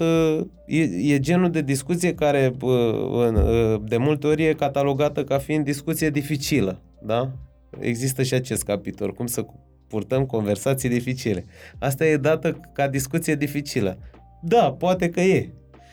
Da, nu mai bine o purtăm decât să ne schimbăm comportamentul pe baza unor uh, percepții. percepții. Să știi că pe mine m-a ajutat foarte mult în, de-a lungul vieții uh, să fiu foarte conștientă că nu cunosc și partea cealaltă a poveștii. Și de fiecare dată când sunt pusă în fața unei situații în care trebuie să acționez, tot timpul uh, acționez cu gândul ăsta, conștientizând că nu cunosc nimic din partea cealaltă, că doar mi se pare că știu niște lucruri și mă temperează foarte mult și pot, uh, uh, pot să spun că ajung la un numitor comun așa. Uh-huh. Și îndemn pe toți cei care sunt în situații dificile, în situații pe care ar vrea să le abordeze, să se gândească tot timpul la, la treaba asta. E extrem de util și un exercițiu uh, foarte bun de făcut uh, zilnic, adică asta nu e ceva de făcut două, trei zile ca o temă pentru acasă sau un exercițiu de dezvoltare personală, după care am închis cartea că suntem experți în uh, ce ai spus tu mai devreme. Uh, mintea și modul în care noi funcționăm permite antrenament și are nevoie de antrenament. Adică să-ți dai seama ce convingeri disfuncționale ai, să-ți dai seama de convingerile pe care tu îți bazezi întreaga existență, da? Și viitorul tău e tot pe baza unor convingeri. Uh, nu e o chestie de pe azi pe mâine. Uh, să-ți dai seama de ce câteodată te simți rău. Uh, bun, uh, eliminând problemele de sănătate medicale, da? Luând în considerare doar problemele de natură psihoemoțională. E un exercițiu, există așteptarea asta și o văd și prin uh, Uh, prin uh, cabinetul meu uh, să aflăm două, trei chestii și ne-am vindecat. Problemele dispar, știi? Nu stau lucrurile chiar așa. E nevoie să facem exerciții, să scriem. Eu sunt uh, un promotor al scrisului, dar nu ca la școală, scris liber, da, despre gânduri, despre emoții, despre planuri, despre blocaje. Uh, e un exercițiu în sine. Uh, pentru că obiectivăm ceva ce e aici, punem pe hârtie și asta ne permite să ne jucăm cu ele, să le gestionăm, să vedem, bă, sunt adevăruri, uh, sunt percepții. Ia du-te cu cei scris și întreabă prietenii, ei cred la fel? Și o să vezi că nu, de mm. multe ori. Dar de ce nu cred la fel? Și o să-ți aduc argumente. Uite și asta o să te ajute și pe tine să-ți schimbi uh, credințele despre viață și na, uitați-vă până la urmă să ne uităm cu toții în ce perioadă trăim, cu războaie, cu criză, cu recesiune. Uh, acum a început uh, na, să conteze din ce în ce mai mult cum ne raportăm la bani, la existența noastră și la stabilitatea noastră pe partea asta financiară, ce credințe avem despre bani, iarăși, că se fac ce greu, se fac ușor, ce relații avem cu banii, da? Cât de mult ne motivează uh, sau nu lucrurile materiale, cum ne traducem noi valoarea noastră umană prin bani, de exemplu. Exact. Pentru că învățăm, uh, iată, de mici, că ăia tari, cum se spune, cei mai tari, cei mai uh, puternici, uh, au mașini, au case, au bani, da? Adică noi legăm valoarea noastră individuală de bani. Păi asta ce înseamnă? Când nu avem bani, simțim că nu avem valoare, când simțim că nu avem valoare mergem mai într-o zonă depresivă a existenței noastre, care nu ne permite de multe ori să creăm valoare. Deci ne facem rău singuri. Hai să ne legăm valoarea individuală de altele. De exemplu, de faptul că trăim și că putem să descoperim lumea. Ar fi și mai că avem sănătos. uh, posibilitatea să trăim uh, armonios noi cu noi, care îți deschide, cred eu, cu totul altă lume, în momentul în care îți găsești uh, liniștea asta de liniștea asta interioară. Și mi se pare că tu ai putea în momentul ăsta să ne spui franc că drumul ăsta al vindecării nu este numai lapte și miere.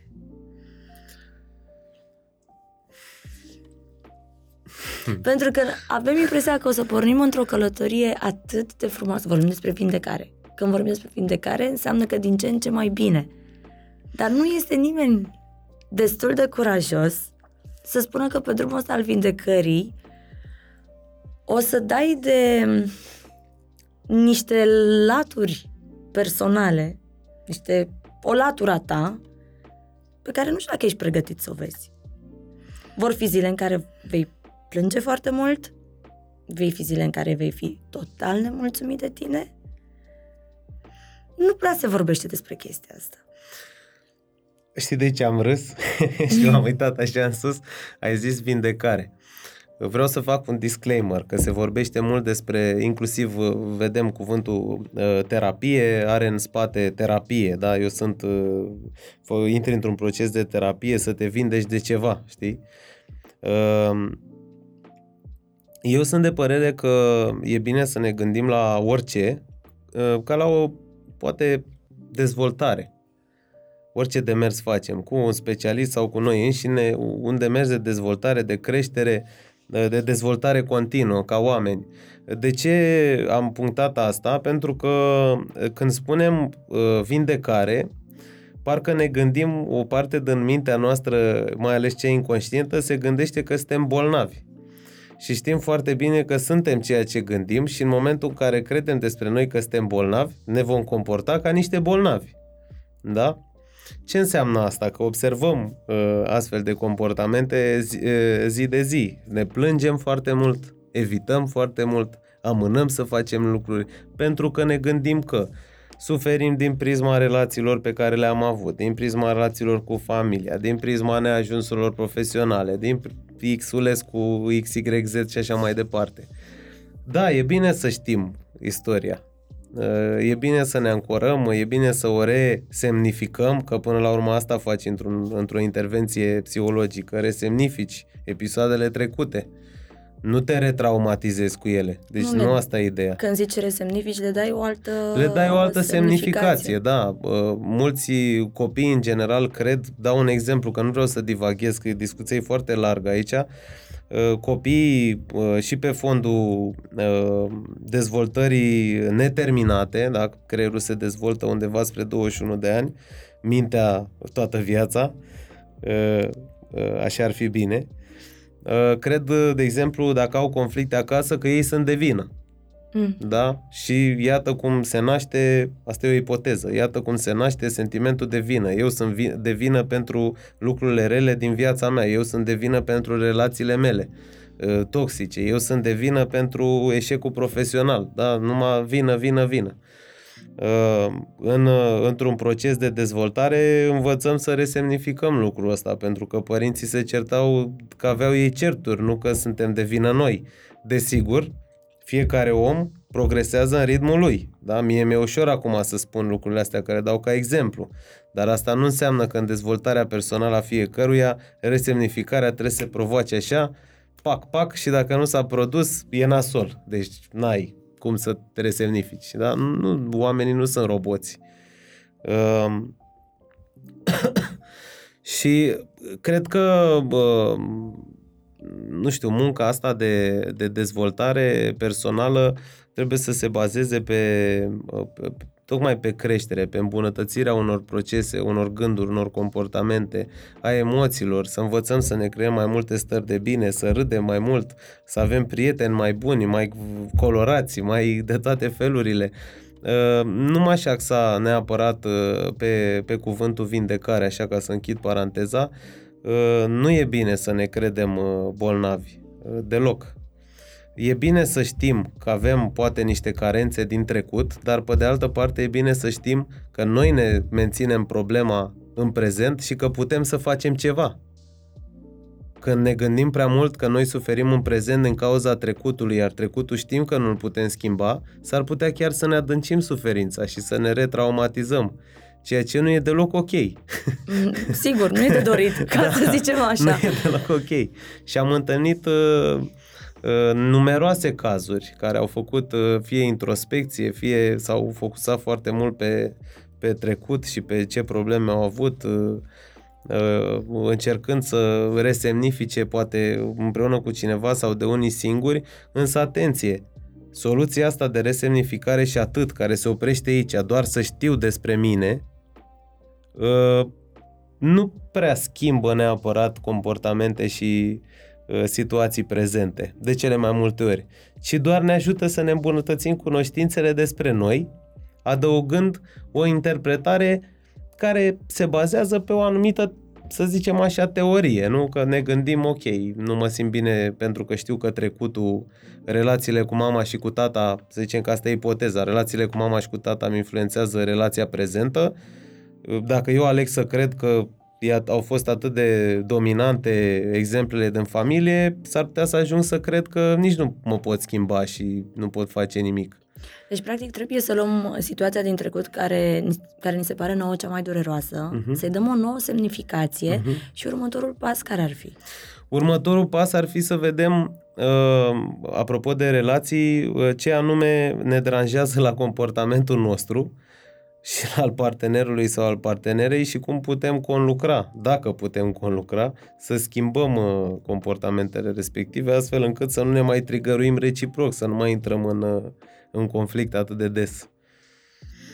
Și crezi că una dintre abordările sănătoase ar fi să-i spunem anumite trigere pe care noi știm că le avem? Să comunicăm asta Putem, partenerului? ca strategie, da, există și asta.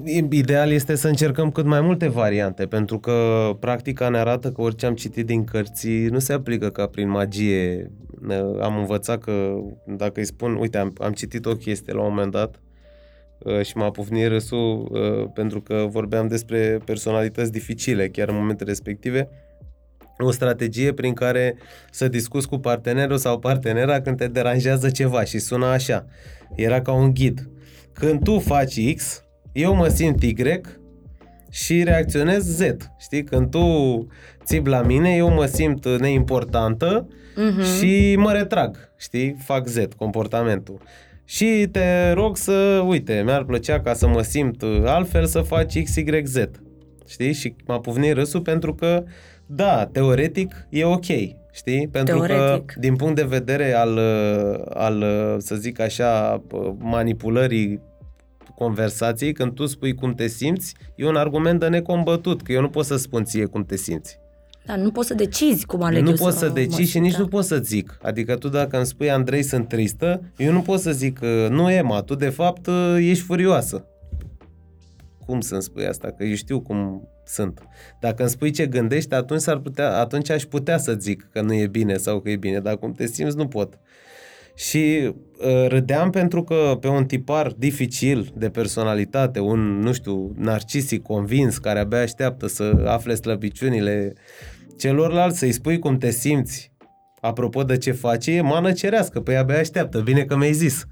Abia aștept să te mai chinui puțin ca să te A, pun că sub se, papuc, se știi? hrănește cumva din... Păi- uh, Da, e foarte bun uh, subiectul Știi? ăsta cu... Adică și cu cărțile. Depinde la ce le aplici. Că, într-adevăr, eu pot să stau să scriu, uite, dacă amândoi ne punem acum să scriem o carte despre relații, sigur că da, o putem scrie. Dar asta nu înseamnă că se aplică și e panaceu. Se aplică peste tot în lume, în orice cultură, în orice situație, în orice relație. Da? Sigur că nu se aplică, pentru că suntem foarte diferiți. Exact. Și e, e foarte important, pe lângă a ne resemnifica comportamentele partenerului, să revin, să nu uh, divagăm, uh, este pasul 2, este să acționăm într-un fel. Oricare fel. E foarte important acțiunea, desigur, constructiv, nu mă refer la ceva care să distrugă întru totul, dar prin comunicare în primul rând.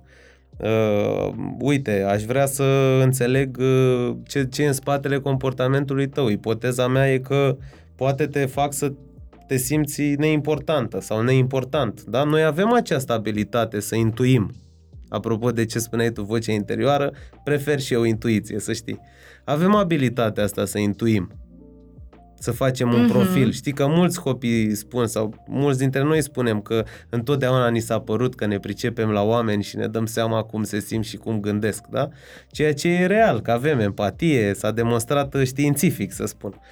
Uh, putem intui, hai să venim cu intuiția, da, într-o manieră constructivă. Băi, am văzut că te supăr foarte tare, uh, ce e în spatele supărării tale? Te fac cumva să te simți, nu știu, nervos, e ceva, vreo nevoie de-a ta pe care nu știu, poate simți că nu ți-o uh-huh. îndeplinesc uh, atât de bine, nu știu, te-am supărat cu ceva, nu e nicio rușine, apropo de Dacă, cel asta, care da, vine... Exact. Cât de greșit este să pornești uh, în repararea unui conflict de la ideea că poate tu ai făcut ceva greșit. Dar de ce să pornim de la asta? Uh, Știi de ce, la ce m-am gândit da, când ți-am nu. spus asta? Îți spun încă, imediat, încă normal. Cursul ăsta nu l-am făcut, dar... o să știi după podcastul ăsta. Uh, la fel ca și tine, de exemplu pe care mi-l spuneai cu, tu, cu când faci asta, mă simt așa și aș vrea să facem așa. Da, bine că mi-ai zis ăla, nu? Așa. Uh, am citit și eu că atunci când o persoană ridică tonul la tine într-o discuție, ca să-l faci să coboară tonul, îl cobori tu un pic mai jos. Depinde cu ce persoană, că îți pot Depinde. aduce 10 persoane care urlă sigur, de pe care 40 nu poți, de ori mai tare. Pe da. care sigur că nu poți să-i combați. Dar pornind de la asta, asta te întrebam. Știi, se poate aplica și în modul de abordare a unei situații conflictuale? Uite, vreau să subliniez chestia asta. Într-o situație conflictuală nu există reguli de rezolvare a ei. Ce știm este că situația conflictuală e un diferent de percepție. Percepția ta e diferită față de a mea și ne certăm că percepțiile noastre sunt diferite. Asta știm. Uh-huh. De-aia apare conflictul. Numărul 2. Conflictul nu e pozitiv sau negativ, e conflict. Pentru că noi fiind atât de diferiți, trebuie să apară la un moment dat și apare pe cale naturală. Iar 3. Ca tehnici de rezolvare a conflictului, Uh, în primul rând, sunt multe, pentru cele amintite și de noi și de tine, asta cu tonul, sigur poți să o încerci, dar întotdeauna când încerci ceva și nu merge, tai-o de pe listă și fă o pe următoare. Pentru că de cele mai multe ori ne legăm cu mâinile de o singură strategie de a repara, de a plana un conflict, credem că am descoperit uh, uh, aur și nu funcționează și noi o tot folosim la nesfârșit. Nu așa. Adică putem prima oară Uh, începem soft, da, avem o discuție, uite, nu, am, am văzut că ne-am certat, uh, ai ridicat vocea, eu vreau să avem o relație bună, ce s-a întâmplat, despre ce e vorba. A mers, ok, suntem happy, n-a mm. mers, putem încerca ce ai făcut, uh, ce ai spus tu mai devreme cu tonul, să cobori tu tonul, să vorbești foarte încet, n-a mers, următoarea. Uh, facem asta cu paharul, știi, cu triggerul, uite, uh-huh. nu mai merge. Uh, hai să, uh, când spunem uh, password-ul, ne oprim și vorbim altă dată calm. Nu merge nici asta, nu știu, putem să apelăm la un specialist, mergem amândoi și vorbim uh, despre cuplul nostru și despre ce e vorba în propoziție, uh-huh. da? Mhm. Avem și specialiști astăzi, nu mai e Uh, ca înainte. Întotdeauna e important să schimbăm strategia dacă nu funcționează, să nu iubim o singură strategie, că nu există o singură strategie de rezolvare a conflictelor, până la, uh, nu știu, până ne îndeplinim obiectivul care să fie comun, totuși. Adică sunt relații unde oamenii spun care e obiectivul comun și relații unde oamenii nu-și spun ce obiectiv de relație au ar fi bine să uh, începem cu începutul. Unde duce, cum vezi relația, ce facem cu relația asta. Că altfel e o chestie așa, ne certăm ca să ne certăm, că nu știm de ce. Adică... Dar cât de uh, diferită e cearta cu persoana și cearta cu problema? Po- poți să-mi dai un exemplu? Da. Imaginar, bineînțeles. Uh, pot să-ți dau un exemplu. Știi că de multe ori într-o ceartă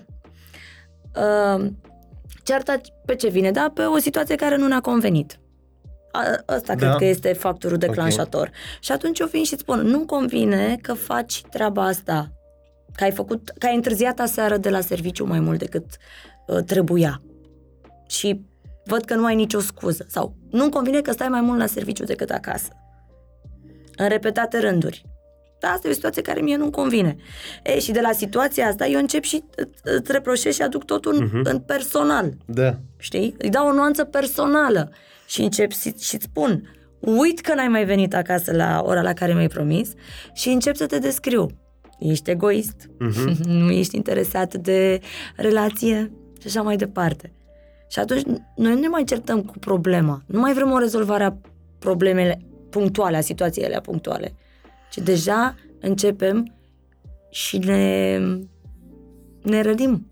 Da, asta e, o, vorbe, asta e o situație foarte des întâlnită, pentru că, așa, încerc să fac un rezumat, e o situație în care ne deranjează comportamentul, dar atacăm persoana. Exact. Că pe noi ne deranjează ce face omul, nu cum e el. Adică, oricum ce face un om nu uh, determină cum este el ca esență. Da? Dacă unul întârzie, nu înseamnă că e egoist. Înseamnă că a întârziat. Și ăsta e un, uh, un exemplu super fain pentru că putem să ne și amuzăm cu el. Evident, persoanei nu să zicem, uite, te punem pe tine în rol să nu uh, folosesc foarte multe pronume, ție nu-ți convine că a venit acasă târziu, dar evident lui i-a convenit, că altfel n-ar fi venit acasă târziu. Uite, iată un punct de vedere. Și că dacă nu i-ar fi convenit, ar fi venit mai devreme. Asta ce înseamnă? Că iarăși ne uh, legăm de percepție și mai mult decât atât de nevoi. Uh, sunt persoane care au nevoie să fie libere. Uh, este o definiție foarte faină, nu mai știu unde o citisem, uh, da, într-o carte de intervenții de cuplu, dar o carte scrisă de psihologie practică, nu mai știu exact autorul, dar scrisă într-un stil care mie îmi place, foarte pragmatic. A zis, băi, iubirea până la urmă ca sentiment înseamnă libertate de plină. Dacă tu simți nevoia să iei pe cineva, să-l bagi într-o cușcă ca să poți să-l iubești, deschide cușca și du-te și vezi de treaba ta. Și până la urmă așa este. Uh, sunt oameni care au nevoie de libertate și o nevoie pentru care și țara noastră destul de mulți oameni au murit la un moment dat și pe nedrept, din păcate. Uh, nu poți lua nevoia de libertate a unui om, oricum ai încerca. Da, omul respectiv, dacă îi explici ce te deranjează, poți să ajungi la un acord.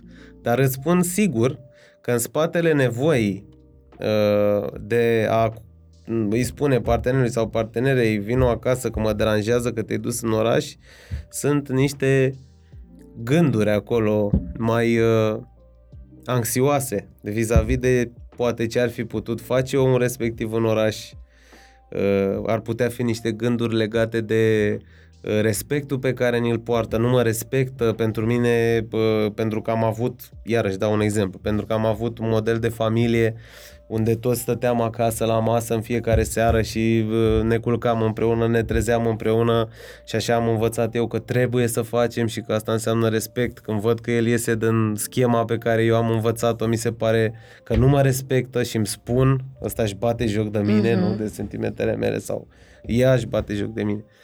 Dar uite cum, uh, cât de diferite sunt uh, pozițiile. Din unghiul ăsta omul e dornic să se vadă cu prietenii lui, să se bucure, să se simtă liber și, și are să facă de ceva. Spațiu, de și are și el timp. nevoie și de pe partea ilaltă deranjul vine din prisma faptului că așa sunt eu obișnuit și că lipsa ta înseamnă lipsă de respect. Uite cât de diferite uh-huh. sunt.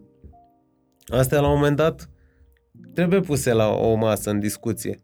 Sigur. Știi, uite, pentru mine când ies în oraș seara, înseamnă prietenie, înseamnă apropiere de prietenii mei, înseamnă libertate.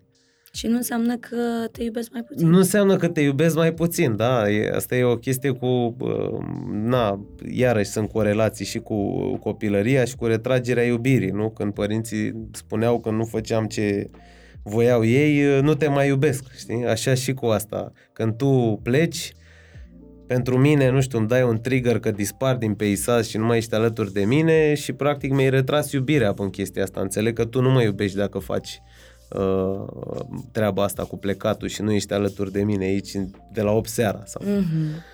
Și aici întotdeauna, pentru că sunt trigăre foarte puternice astea, mai ales cu plecatul seara, oho, seara Ca să poate nu să mai apară povestim, gelozie, exact. poate să apară multe. Ca să nu mai povestim de oricât de multă înțelegere am avea, e totuși uh, greu să te trezești cu partenerul tău de viață care îți spune că weekendul ăsta voi petrece exclusiv cu băieții sau exclusiv cu fetele. Adică te, te, începi să-ți pui niște întrebări.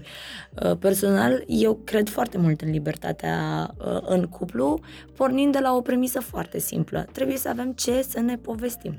Dacă stăm tot timpul și facem aceleași lucruri, nu avem ce să ne mai povestim seara, pentru că practic le-am trăit împreună. Putem să împărtășim, desigur, idei și cum am privit lucrurile, dar energia nouă nu va exista. Mi-a venit un exemplu în cap cu, vorbeam cu un cuplu și ziceau, domne, noi avem libertate de plină, chiar ne simțim bine cu altul, venim când vrem, plecăm cum vrem, avem și parolele unui altuia de la telefon. Wow. și eu eram, păi stai puțin, ce libertate e asta? Că practic voi vă verificați unul pe altul. Aia nu e libertate. Uh, Vezi cât de diferit privim și libertatea? și da, o privim diferit, dar în cazul respectiv asta era problema. Știi că de fapt era o falsă libertate. E una să te gândești că persoana respectivă are nevoie de spațiu, alta să ridici niște uh, semne de întrebare și să faci niște lucruri tocmai pentru a controla. Uh, noi nu putem controla pe nimeni și uh, ce ne arată practica?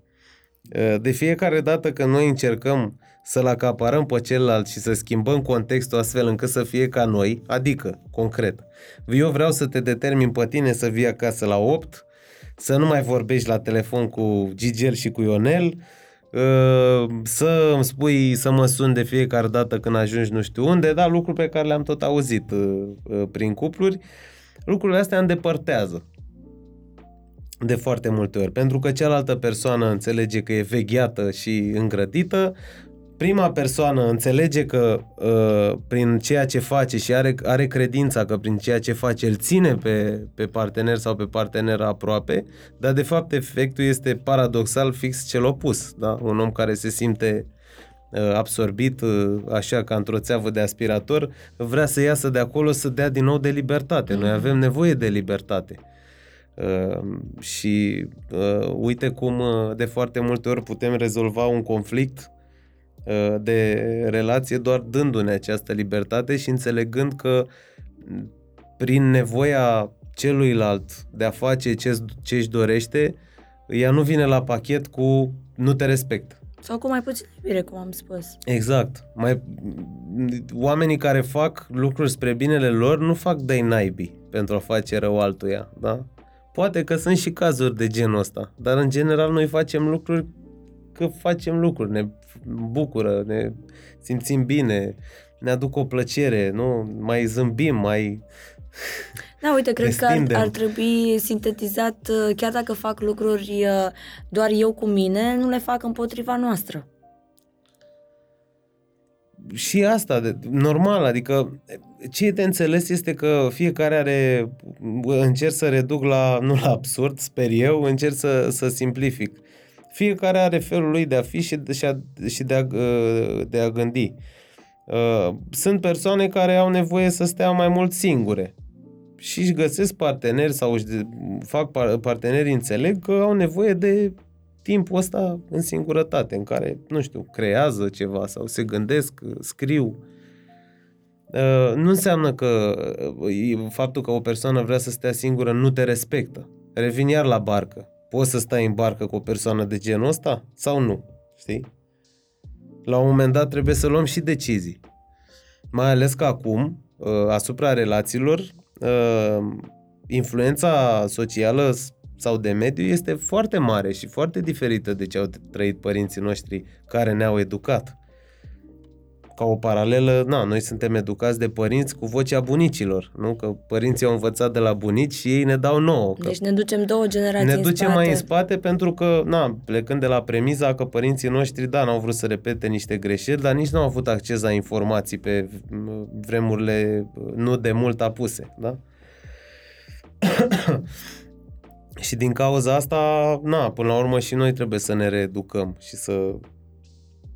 Plus că dinamica relațiilor cred eu că s-a schimbat foarte mult. Foarte mult. Uh, Avem uh, tiparul părinților noștri și uh, relația de iubire pe care am văzut-o acolo, dacă am fost suficient de norocoși să creștem într-un uh, mediu din ăsta sănătos, dar acum dinamica este cu totul alta. Și N-are m- nicio treabă. Mm. Nicio treabă. Uh, Vorbeam cu bunica meu de 97 de ani și îl întrebam, uh, tot vorbea el de căsătorie și îl întreba, dar tu care e faza cu căsătoria? Punea întrebări din astea și mie și altora și tot uh, ridica la fileu. Păi da, în viață trebuie să te căsătorești. În viață trebuie să ai copii, să faci familie. În viață trebuie să, bă, dacă ai decis și ți-ai asumat responsabilitatea că intri într-o relație cu o femeie sau o femeie cu un bărbat, trebuie să mergeți toată viața împreună, în continuare. Voi, generația de astăzi, nu mai știu cum a zis. Voi, generația de astăzi, sunteți obișnuiți să aruncați totul la gunoi, nu mai reparați nimic, nici pantofii. Da, s-a Uite stricat diferența ceva, de aruncăm. credință fundamentală, da? pe baza căruia el și-a trăit viața. El a stat cu bunica mea, mă rog, ea a murit uh, uh, cu ceva timp în urmă, a stat toată viața, nu s-a gândit să nu stea. Au avut și ei momente chiar certați, mi se pare, 3-4 luni în aceeași casă, nu vorbeau, nu se salutau, dar au rămas acolo. Noi acum, apropo de ce spunea el, nu mai reparăm. Nici pantofii, da? Îi aruncăm, ne luăm alții de pe online. Așa facem și cu relațiile de multe ori. Că e bine, că e rău, deocamdată nu e vreun manual să ne zică nu e bine să ieși din relații, da? Nu se poate spune negru pe alb pentru că, repet, omul e ființă emoțională, noi ne dezvoltăm pe toată perioada vieții, suntem orientați către plăcere, căutăm plăcere, suntem orientați către relații, nu suntem o specie monogamă, da? Nu avem partea asta, nu suntem uh, uh, pinguini, porumbei sau alte uh, specii, suntem oameni. Și lucrurile se complică cu cât avem mai multe înscrisuri pe lista uh, și pe manualul nostru de funcționare, dacă pot să zic așa, cu atât lucrurile se complică. Iar Mhm. acum influența este foarte mare pentru că învățăm că nu e bine să stai în relații toxice. Iarăși, toxicitatea relațiilor nu putem să o explicăm într-un manual, așa că toată lumea înțelege ce vrea. Sunt persoane care la orice uh, diferență de opinie și ceartă, fie la locul de muncă, fie acasă, cataloguează, Cataloguează. ca fiind toxic și au plecat, au întors spatele și au plecat. Asta este, mi se pare cel mai periculos Asta lucru. e foarte periculos. de când uh, avem uh, uh, informații furnizate de specialiști atât la îndemână, atât de la îndemână, asta mi se pare cel mai periculos. Mi se pare că E ne-am foarte transformat periculos. în niște psihologi noi care... Psihologul de serviciu. Psihologul Da. de serviciu. Adică, practic, uh, au fost uh, situații în viața mea în care mi-a fost teamă să spun ceva că trece printr-un filtru pe care eu nu-l cunosc al altuia, care a citit câteva cărți și s-a grăbit să-mi pună o etichetă. Deja nu, a, a, discuțiile în cercurile de prieteni uh, și așa mai departe sunt, da, e așa pentru că suferă de treaba asta. Păi stai, de unde știi? Doar pentru că uh, ți-a făcut o dezvăluire mai vulnerabilă și ți-a spus că simte niște lucruri sau că simte, băi, mi puțin teamă să mă duc să țin discursul ăla. Da. Asta nu înseamnă că are o problemă cu nesiguranța sau cu încredere, adică nu. E, o, e, o, e un pericol aici. Mi se E pare bine mie. că am ajuns aici, uite, apropo ca subiect, e un mare pericol și e ceva ce văd mereu, știi, și de la, la muncă aud, mai ales în, în rândul noilor generații care na, au fost mai bombardate de informații. Uh, imediat intervine ceva uh, ce nu-i convine unei persoane, de orice vârstă, nu vreau să spun uh, uh, segmentul ăsta 20-30, Uh, pentru că și eu sunt foarte apropiat, dar orice greutate intervine, gata, întoarce în spatele și spunem mediu de lucru toxic. Mm, nu relație respectă toxică. relație toxică, nu respectă nevoile, nu respectă aia, gata, deci eu întorc spatele și plec. Păi ăsta e un tipar care de cele mai multe ori, dacă analizăm strict comportamental ce face omul ca să rezolve problema, e un tipar maxim de evitare. Pentru că când întorci spatele și nu încerci măcar un pic să înțelegi ce s-a întâmplat, practic ți-ai ascultat, ți-ai crezut gândurile, care, by the way, e cea mai mare problema noastră. Noi suferim pentru că ne credem gândurile. Sunt gânduri, nu sunt realități. Deci, omul ce a făcut? Și-a ascultat doar vocea interioară, da? Gândurile Mhm. mm-hmm. lui, a luat o decizie uh, fără informații și a plecat, nu și-a dezvoltat niciun skill, nici de relații, nici de management al conflictelor, n-a făcut nimic, doar a întors spatele și asta e foarte periculos. Pentru că da, pe de o parte, și asta spun, ce am spus și mai devreme, ziua, lumea de astăzi permite. Lumea de astăzi permite să lucrăm singuri. Trendul este să lucrăm singuri. Trendul este să nu mai lucrăm angajați, să ne facem business-uri fiecare cât de mici. Ăsta e trendul. Asta vedem, da? În pandemie s-a exacerbat și a continuat după. Da, ziua de astăzi permite. Dar noi nu, nu suntem, omul nu e atât de bun la predicții. Nu știm ce se va întâmpla în viitor, poate vom avea iar nevoie de skill-uri interpersonale. Și pe de altă parte vedem clar că statul singur și relațiile proaste cu prieteni, cu familia, cu orice, sau lipsa lor, duc la probleme de natură psihoemoțională. Asta e o certitudine. Și ne îndepărtăm pe de o parte și de oameni, pe de cealaltă parte ne îndepărtăm de propria noastră natură. Ceea ce nu e ok. Nu are cum să fie ok. Și asta aduce foarte multă suferință până la urmă. Și aduce suferință. Adică uh, cel mai afectat segment de vârstă, depresie, anxietate, 20-30 de ani. Ce observăm? Uh, eșec de lansare, uh, adică uh, vârsta la care se pleacă de acasă, dacă și asta e văzută ca fiind o problemă, să-i spunem. Lumea pleacă din ce în ce mai târziu de acasă, da? Adică nu-și asumă responsabilitatea asupra vieții, poate să însemne, nu simbolic, uh-huh. întârzierea plecării de acasă. Nu neapărat din lipsa banilor, da? Că acolo, logic, putem înțelege.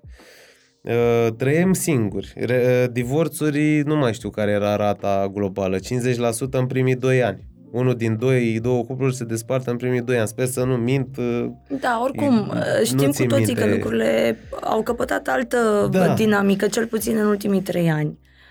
Și, și asta numai pentru că avem noi acces la niște statistici pe care până acum nu le aveam. Exact. Adică lucrurile nu iau ok și oamenii suferă din uh-huh. cauza asta și au probleme de natură psihoemoțională și am început totuși să mergem la specialist, să ne adresăm la psiholog, lucru pe care nu-l făceam uh, unui consilier și așa mai departe, că sunt mai multe profesii suport. Uh, dar dacă ne uităm în viața celor care suferă din perspectiva asta și încercăm să uh, matematizăm viața lor, să o punem într-un, uh, într-un cadru, observăm activitate fizică în scădere, alimentație proastă, relații disfuncționale, uh, lipsa implicării sociale, nu ies, nu fac nimic, stau în casă, se retrag, se muncește și de acasă acum, deci iată, uh-huh că mai au un, o problemă în plus. Atenție, muncitul de acasă nu vreau să spun că e rău, pentru unii foarte bun. Depinde de tiparul de personalitate și de activitatea omului și cum își trăiește viața în general.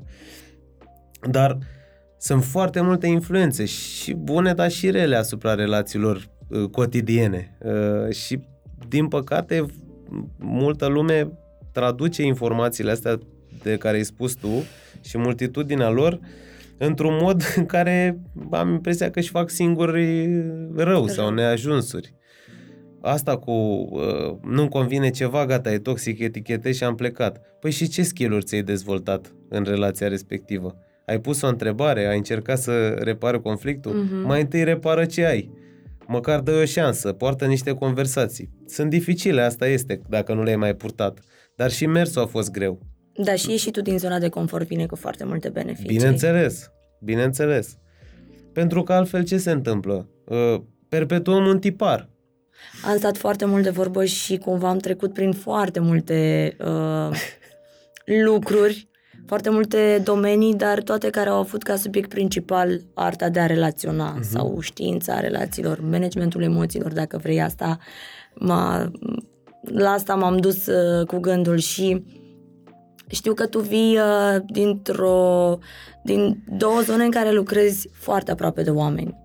Una de corporații, de multinaționale și așa mai departe, ești apropiat de oamenii la locul de muncă și te uh, preocupă cum să gestionezi problemele uh, care ar putea apărea într-un loc de muncă, dar pe de altă parte uh, oamenii pot apela la tine și pentru problemele personale de mhm. cuplu. Uh-huh. Și așa ca un uh, doar ca să mă asigur eu că am înțeles uh, ce ai vrut să ne spui în uh, orele astea. Cât de important este să investești în oameni? Uh, o să încep cu definiția SRL-ului. Știi, SRL-ul e un uh, șir de caractere la Registrul Comerțului al fiecarei țări. Uh, oamenii nu sunt resursă. Uh, asta cu resursele umane, apropo de să investești în oameni, cred că e de undeva de prin Revoluția Industrială, nu știu, poate că o să ne uh, spună și privitorii prin comentarii. Uh, și într-adevăr atunci erau văzuți ca resursă, dar lucrurile s-au mai schimbat și oamenii de fapt sunt uh, motorul oricărei activități nu? pe care, care există pe această planetă. Da? Noi avem puterea să și creăm, dar și puterea să distrugem. Uh, tot ce e în jurul nostru. Uh, e, nici nu știu dacă pot să spun că e foarte important, important, neimportant sau să-i dau uh, grade din astea și nuanțe. Este. Doar este. Adică investit în oameni este. Și atât. Nu știu dacă pot să-i adaug nu știu, vreun colorit sau vreun adjectiv. Până la urmă, ca exercițiu pentru fiecare dintre noi. Uitați-vă cât de mult contează mediul în care lucrăm. Uh, relațiile pe care le avem între, uh, între noi. Uitați-vă cât de mult uh, contează ca la masa în familie să ai o, o emoție pozitivă, o bucurie de a sta, nu o așteptare de a fugi de acolo. Uh, uitați-vă cum e să faceți un sport cu niște oameni care știu ce înseamnă echipă. Uh, n-ai cum fără oameni, n-ai cum fără educație, fără continuare, fără dezvoltare, fără... N-ai, nu poți să faci nimic, practic. Îți mulțumesc mult de tot, uh, Andrei, pentru, pentru timpul acordat uh, și uh, sper să mai vii la dilema, pentru că mai am câteva întrebări pe care aș vrea să ți le adresez. Tot ce mi-ai povestit a generat la mine și alte întrebări. Ok, uh, și, și la mine, da. și mi-ar plăcea să vii să, să mai dezbatem subiecte, fie că vorbim despre carieră sau mm-hmm. pur și simplu aproape cred că ce ai spus despre oameni este foarte prețios și ne este de super ajutor. Așa că îți mulțumesc tare mult. Mulțumesc eu, în primul rând, și sper să ne revedem. Cu siguranță.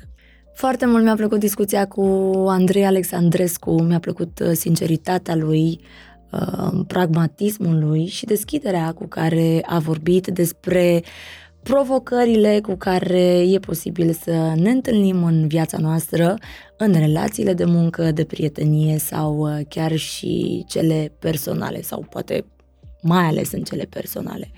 Și stăteam și mă gândeam în timpul uh, discuției cu el că poate am gestionat mult mai bine situațiile dificile uh, și am privit cu totul diferit uh, lucrurile și oamenii din jurul nostru dacă am fi conștienți că nu deținem adevărul absolut și că nu știm ce se întâmplă de partea cealaltă a poveștii.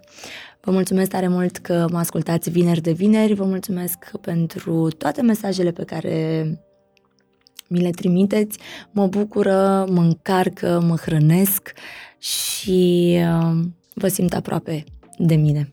Vă mulțumesc tare mult și ne vedem vinerea viitoare la un nou episod din Dilema. Zunivers Podcasts